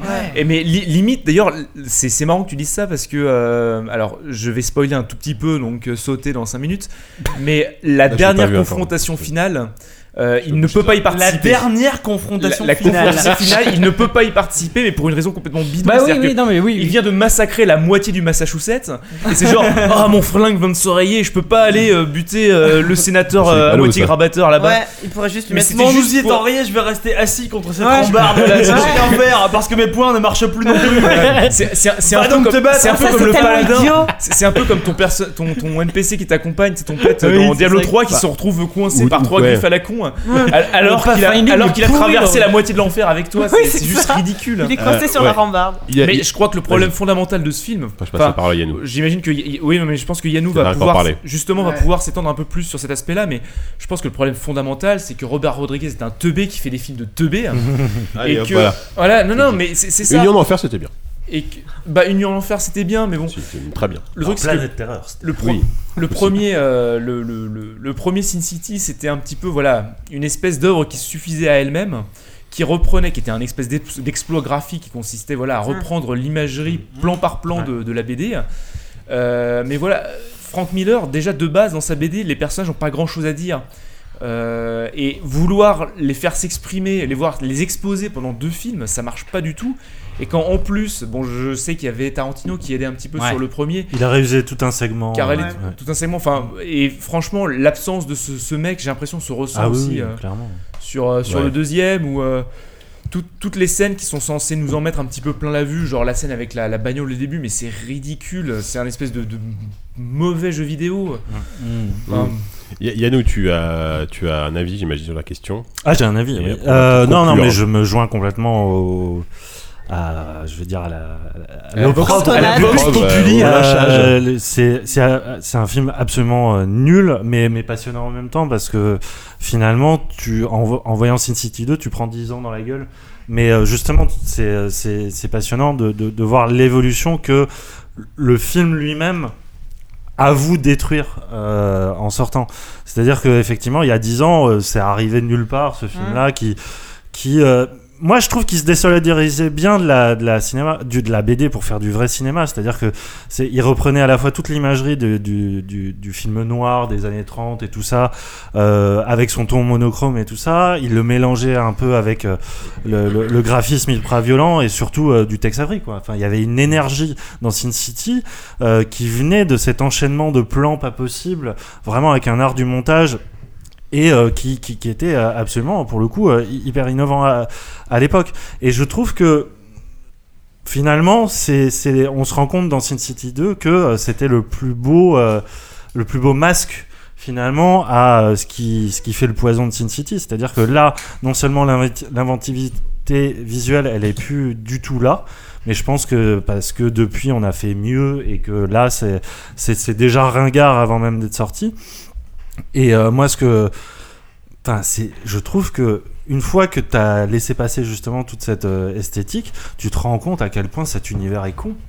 À quel point. Non, mais Frank Miller, c'est quand même un, un personnage intéressant toujours- parce il qu'il a toujours assumé le fait que son univers était extrêmement con. Non, mais c'est- euh, c'est- Miller, c'est- ça fait aussi 30 C'est ans même qu'il fait pas même l'univers, c'est le propos. Non, mais- Enfin, je veux dire, Miller, ça ça, ça- aussi, il hein. incarne vraiment cette espèce de part sombre de l'Amérique, un peu fascisante, un peu machin. Euh, bon, il a fait les Dark Knight, il a et, et depuis, il s'est mis au cinéma. Donc, c'est-à-dire qu'il a, il a contaminé le film d'action avec 300, euh, avec The Spirit qu'on aimerait oublier, mais qui malheureusement existe. Et, et- et voilà. Et tu arrives à, à ce film-là qui ne fait, qui, qui a la mauvaise idée de, de se dire ah bah tiens, on va faire que du narratif. Il- je pense que Frank Miller s'est dit ah tiens si les gens ont aimé Sin City c'est pour mes histoires. C'est Bah, pas du tout pour la mise en scène de. Rodriguez. Et je pense que Rodriguez lui-même en 10 ans il, il- il est tombé dans l'autoparodie. Parce que quand on voit Machete Machete Kids et tout ça il y a clairement une usure de son propre style. Mais je trouve ça vraiment c'est un gâchis monumental. Parce que Sin City en plus Enfin, te faisait redécouvrir le jeu de Mickey Rourke, te faisait redécouvrir le jeu de Bruce Willis. Enfin, il, il ramenait comme ça ses baleines échouées sur le devant de Alors que l'écran. là, Et là, alors que là, t'as qu'une envie, c'est de les oublier. Mmh. Mais envie, parce que moi je pense que c'est ce que t'as dit tout à l'heure, il arrive 10 ans trop tard. Ouais. Enfin pareil, donc euh, moi les BD je les ai lus euh, il y a longtemps, j'avais une vingtaine d'années, j'avais adoré, mais tout Frank Miller, euh, le premier Sin City aussi, oui vous étiez pas né. Et, euh, et là rien qu'en en les bien le rappeler ça. hein. Ouais, non, mais il se fout de ma gueule à côté, quoi. mais euh, rien que là, en relisant la BD, euh, ben, pff, ça m'a. Ouais, déjà, déjà, je pense que l'histoire, et c'était pas la mieux de tout Sin City. Puis même, je pense que ça y est. euh, euh, moi, j'étais peut-être déjà passé à autre chose. Le Ouais, monde entier ça. est passé à autre chose. euh, hein. et Frank Miller, c'est quand même un, un- un vieux réac qui raconte les mêmes histoires depuis ça, longtemps. ouais. Il a révolutionné la BD dans les années 80 et maintenant. euh, Bon, sa- sachant qu'en plus, Sin City, On va c'est conclure lui- après. c'est euh, clairement la BD qui lui a servi à, à- à exorciser toutes ses frustrations à Miller. Ouais. Il a toujours dit que euh, il avait toujours été relativement brimé dans toutes ses autres productions et que Sin City c'était la première fois qu'il arrivait vraiment à, euh, à exprimer ce qu'il voulait, à savoir euh, des personnages extrêmement unidirectionnels, Ouais, ouais, ouais. unidimensionnels, pardonnez-moi, euh, qui étaient, enfin caricaturaux à l'extrême Mm. avec cette vision mais ultra noire enfin totalement sans concession Mm. d'une ville corrompue voilà, jusqu'à la autant moelle. ça marche dans certaines histoires, autant dans d'autres. Mais il n'y a pas besoin, voilà, je reviens un petit peu à ce que je disais tout à l'heure, parce que je m'excuse, je bégaye, mais au final, euh, t'as pas besoin d'exposer Tu ça bégayes, pendant ça deux films. Ouais, ouais, voilà. Ouais, ouais. je veux dire, Non, mais, euh, bon, voilà, film, pour, c'est- pour- pour Vas-y, dis, conclure, le, truc, c'est que, eh, comme le disait un peu Yann tout à l'heure, le truc, c'est que j'ai l'impression que les auteurs et les producteurs ont pas compris du tout pourquoi on avait aimé le premier Ouais. film. quoi. Ouais, et là, ouais. ils se sont dit, on va mettre un peu plus de cul, un peu plus de baston. Et Ouais. non, non, ils ont pas compris. Ils ont pas compris. Oui, en plus. Mais surtout, ils ont pris le mauvais scénario aussi, quoi. C'est-à-dire qu'ils ont, vous avez pris les, Voilà, les meilleurs Ouais, pour le mais je premier pense qu'il y a film, ça, là, enfin, il y a un grand. Tout Sin City se vaut pas. hein. Bon, les amis, on va s'arrêter là. Merci Ouais. pour votre avis euh, qui, qui donne pas très envie. hein. Je vais, je vais quand même, j'aimerais bien quand même aller le voir par, euh, par curiosité, mais vous m'avez un peu Putain, mais qu'est-ce qu'il te faut Moi, j'aimerais. Tu qu'on te le répète en canon Non, mais bon, Tu réécouteras l'émission JK parce que. Moi, ça m'a- donné envie de revoir le premier, voir si j'ai changé d'avis Je dessus. en revu un peu avant. Je l'avais revu euh. Bon, les amis, on va conclure cette émission qui, n'est- qui a été très longue. Oupi, j'ai l'impression, on est à combien de compteurs là? Au Combien de bières? On va dire. 3h23 Oh merde Beaucoup, beaucoup trop de bière Ouais, il y a, il y a- il y a la coupure, mais bon. Euh, bah, pour la peine, tu vas commencer pour, par, par ta recommandation, mon ami.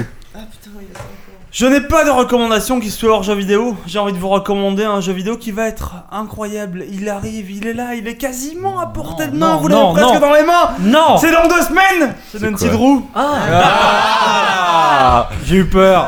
Je suis rassuré. Le nouveau jeu qui va s'appeler c'est le 32e ou 33e, on sait plus, plus personne ne sait. Eux-mêmes Faut-il avoir joué au précédent Est-ce que tu nous Tous feras. un par un. Est-ce que tu nous feras une critique exclusive euh, au prochain numéro? Est-ce que tu auras le courage d'y jouer? Pourquoi exclusive? Non, mais on pourrait tous le faire, on le fait en critique. Je vous propose une espèce de dossier. On fait C'est un vrai qu'on truc, euh, pourrait le faire en à la critique. cantonade. On J'ai a prévu de faire un jeu. Une espèce de légende, on va en faire ça. ça, On va beau, faire un c'est petit jeu Là, ça autour. sort, on aura le temps D'accord. de le faire d'ici là. Voilà, ça s'appelle euh, Labyrinth of Lies. Ça va être, euh, je sais pas ce que ça va être d'ailleurs, mais ça va être. Probablement de la merde. Fou, ça être fou. Merci. Euh, dis à toi. Euh, un bouquin, euh, alors je vais, euh, je, je- ah, je vais faire un peu mon JK parce que je l'ai pas encore fini. Mais Oh, euh, ça va. euh, c'est le nouveau bouquin de, de Chuck De Palahniuk Damasio, qui a ouais. fait, euh, qui a écrit euh, Fight Club notamment. Euh, ça s'appelle Damné et euh, c'est l'histoire de, de Madison qui a 13 ans et qui est morte et qui est en enfer.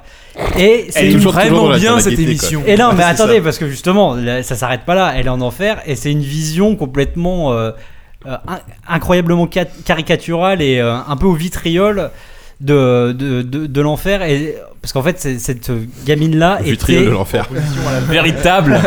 mais non, mais en canonique et simple, si vous voulez. Un vrai travail de journaliste. Madison, Madison est la fille d'une actrice hollywoodienne célèbre et d'un producteur, et donc du coup, ce que ça dépeint un peu, c'est un peu tous ces travers-là. Donc c'est-à-dire, c'est un, c'est un enfer où on croise autant euh, Darwin que que euh, Kennedy Mimi Mati. L'enfer a production nulle image. il y a Kennedy, il y a, il y a, il y a plein de monde très très intéressant. Et c'est surtout euh, une sorte de, de revisite de Breakfast Club euh, de- de- en enfer, quoi. C'est complètement dingue. Il y a des moments. où je, je m'étais juré de surligner un passage pour vous le dire, j'ai oublié. Mais en tout cas, je vous, je vous recommande vraiment cette lecture-là parce que c'est dans le pur style Palahniuk. C'est complètement, complètement dingue et c'est. euh, Enfin, moi j'aime beaucoup euh, le côté euh, extrêmement acide et, et euh, satirique. Alors, de- Palahniuk, il y a un H inattendu, c'est P-A-L-A-H. Bah, tout le monde- N-I-O. bah oui. Palahniuk, personne ne pour ceux qui cherchent le nom de l'auteur. C'est, euh, L'éditeur, c'est qui? C'est Sonatine c'est ça? Sonatine, ouais. D'accord, bah merci Diz. Euh, Est-ce que Yves, tu as pu nous. Parce qu'on t'a on t'a prévu dans les moments, est-ce que tu as une petite recommandation J'avoue culturelle ou- que- Tu peux nous parler des 5 pied Tu peux nous parler des 5 sinon. hein, mais- Tilt Magazine. Est-ce que t'avais un bouquin, un truc, je sais pas, n'importe quoi? Non, non, euh, euh, j'avoue que j'ai un peu réfléchi, mais pas, pas tant que ça. Je, je sais pas si vous en aviez parlé, il y a cette exposition sur les, les personnages de, de, de Marvel Comics qui a été. Non, on n'en a pas parlé. J'ai- j'ai- j'ai- Je l'ai vu d'ailleurs, j'étais là-bas. Elle est finie Voilà. non? Mais elle est terminée Non? Et je crois que ça a été prolongé. ouais. ouais. Ah, elle me finit peut-être à été la fin du prolongé. mois, je crois, Ça ouais. devait être. euh, alors oui, remarque, Va on est. vite falloir le sortir ce podcast. Ouais. Ouais. Enfin voilà, donc euh, j'ai trouvé ça plutôt sympa. Après, c'est très très concentré en C'est même temps sur les films. Donc ça Euh, à, la, à la galerie Ar- Art Ludique euh, dans le 13 e Voilà, là où il y avait euh, l'expo euh, Star Wars. Non, pas Star Wars. Je sais plus ce que c'était avant. bref. Donc ça brosse quand même assez large sur tous les personnages de l'univers Marvel. Pixar. Je suis un grand fan, personnellement.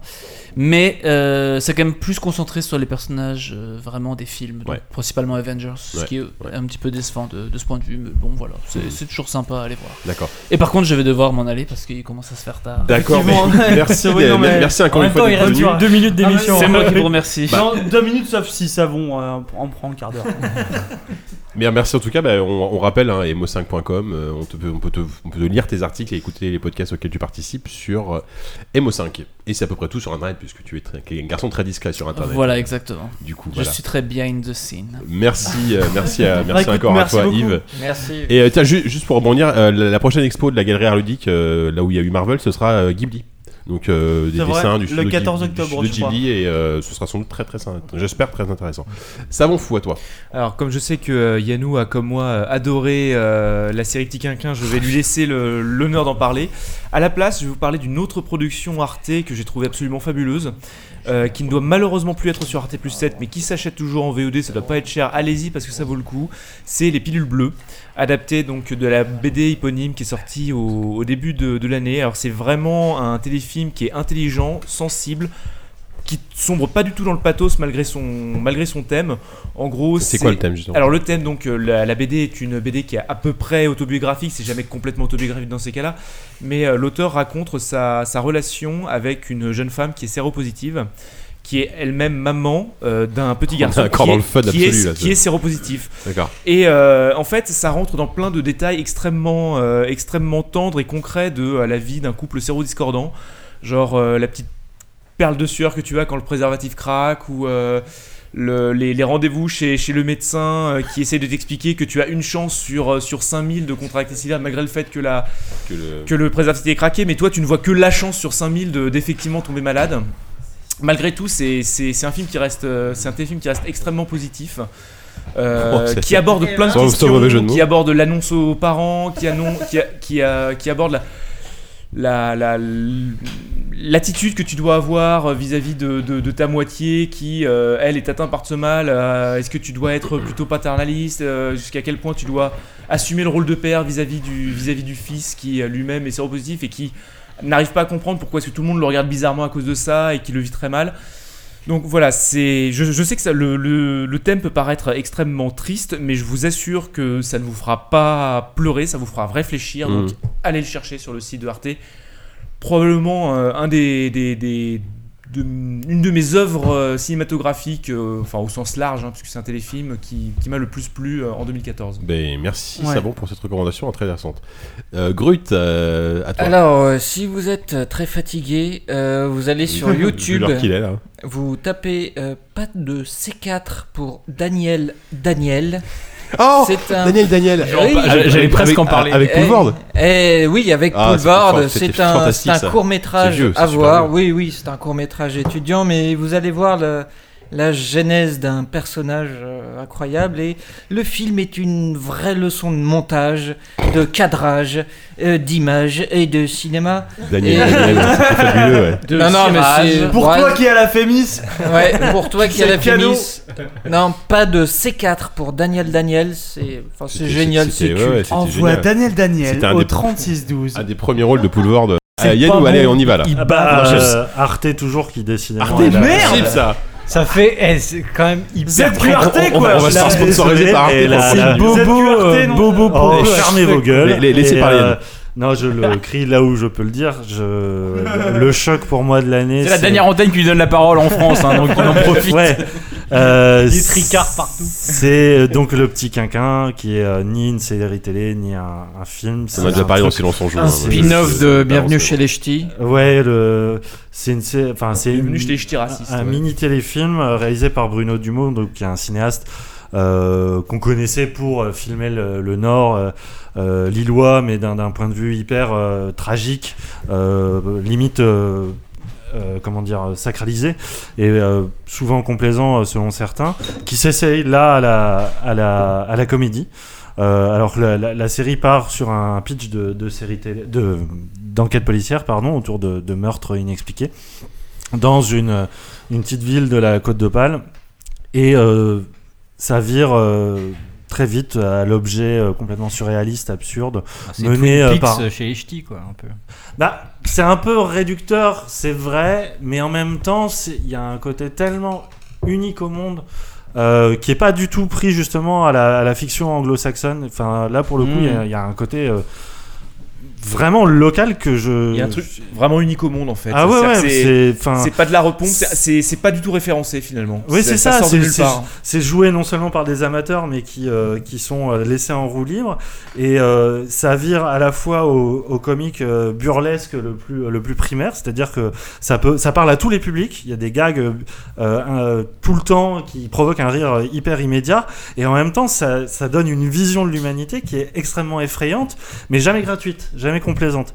Et tout ça sur quatre épisodes où euh, vraiment le, la série te, te mène euh, là où tu ne tu n'imaginerais même pas aller alors qu'on est dans un, un, un univers hyper rural hyper marqué euh, euh, comme tu as dit euh, c'est c'est le même univers que Bienvenue chez les Ch'tis Le mais ça scénario est complètement déglingué. Quoi. déglingué mais en même temps il est d'une cohérence hein. hallucinante non vraiment c'est euh, c'est pas un- juste un exercice surréaliste il y a, il y a Non, un vrai propos il y a une vraie mise en scène il y a- une façon de filmer les visages et les des paysages qui portraits, est ouais, des moments qui ils restent super longtemps sur des portraits qui sont euh, assez Ah, beaux. Enfin, tu- ils sont Mm. magnifiques. Tu, tu regardes pendant pendant quelques quelques secondes. Le rythme est, assez lent. Enfin, le, Ouais. le rythme est vachement ralenti, mais parfois tu t'arrêtes sur des, des gueules, des tronches de personnages, et ça te fait ressortir une humanité, euh, un truc.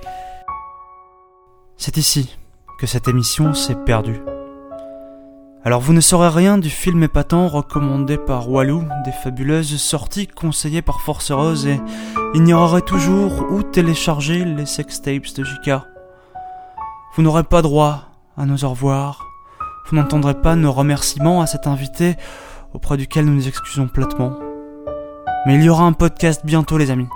Un vrai, un beau. Et nous espérons que vous serez là. Nous on y sera. Vous embrasse tous très fort. On espère que vous avez passé un bon moment avec nous. En tout cas, nous, on a passé un très bon moment avec nous. C'est très Affreusement, euh, c'est affreusement. Mais allez, on vous donne dis au rendez-vous à- dans un mois. Euh, gros bisous, à très bientôt. Bye. Salut.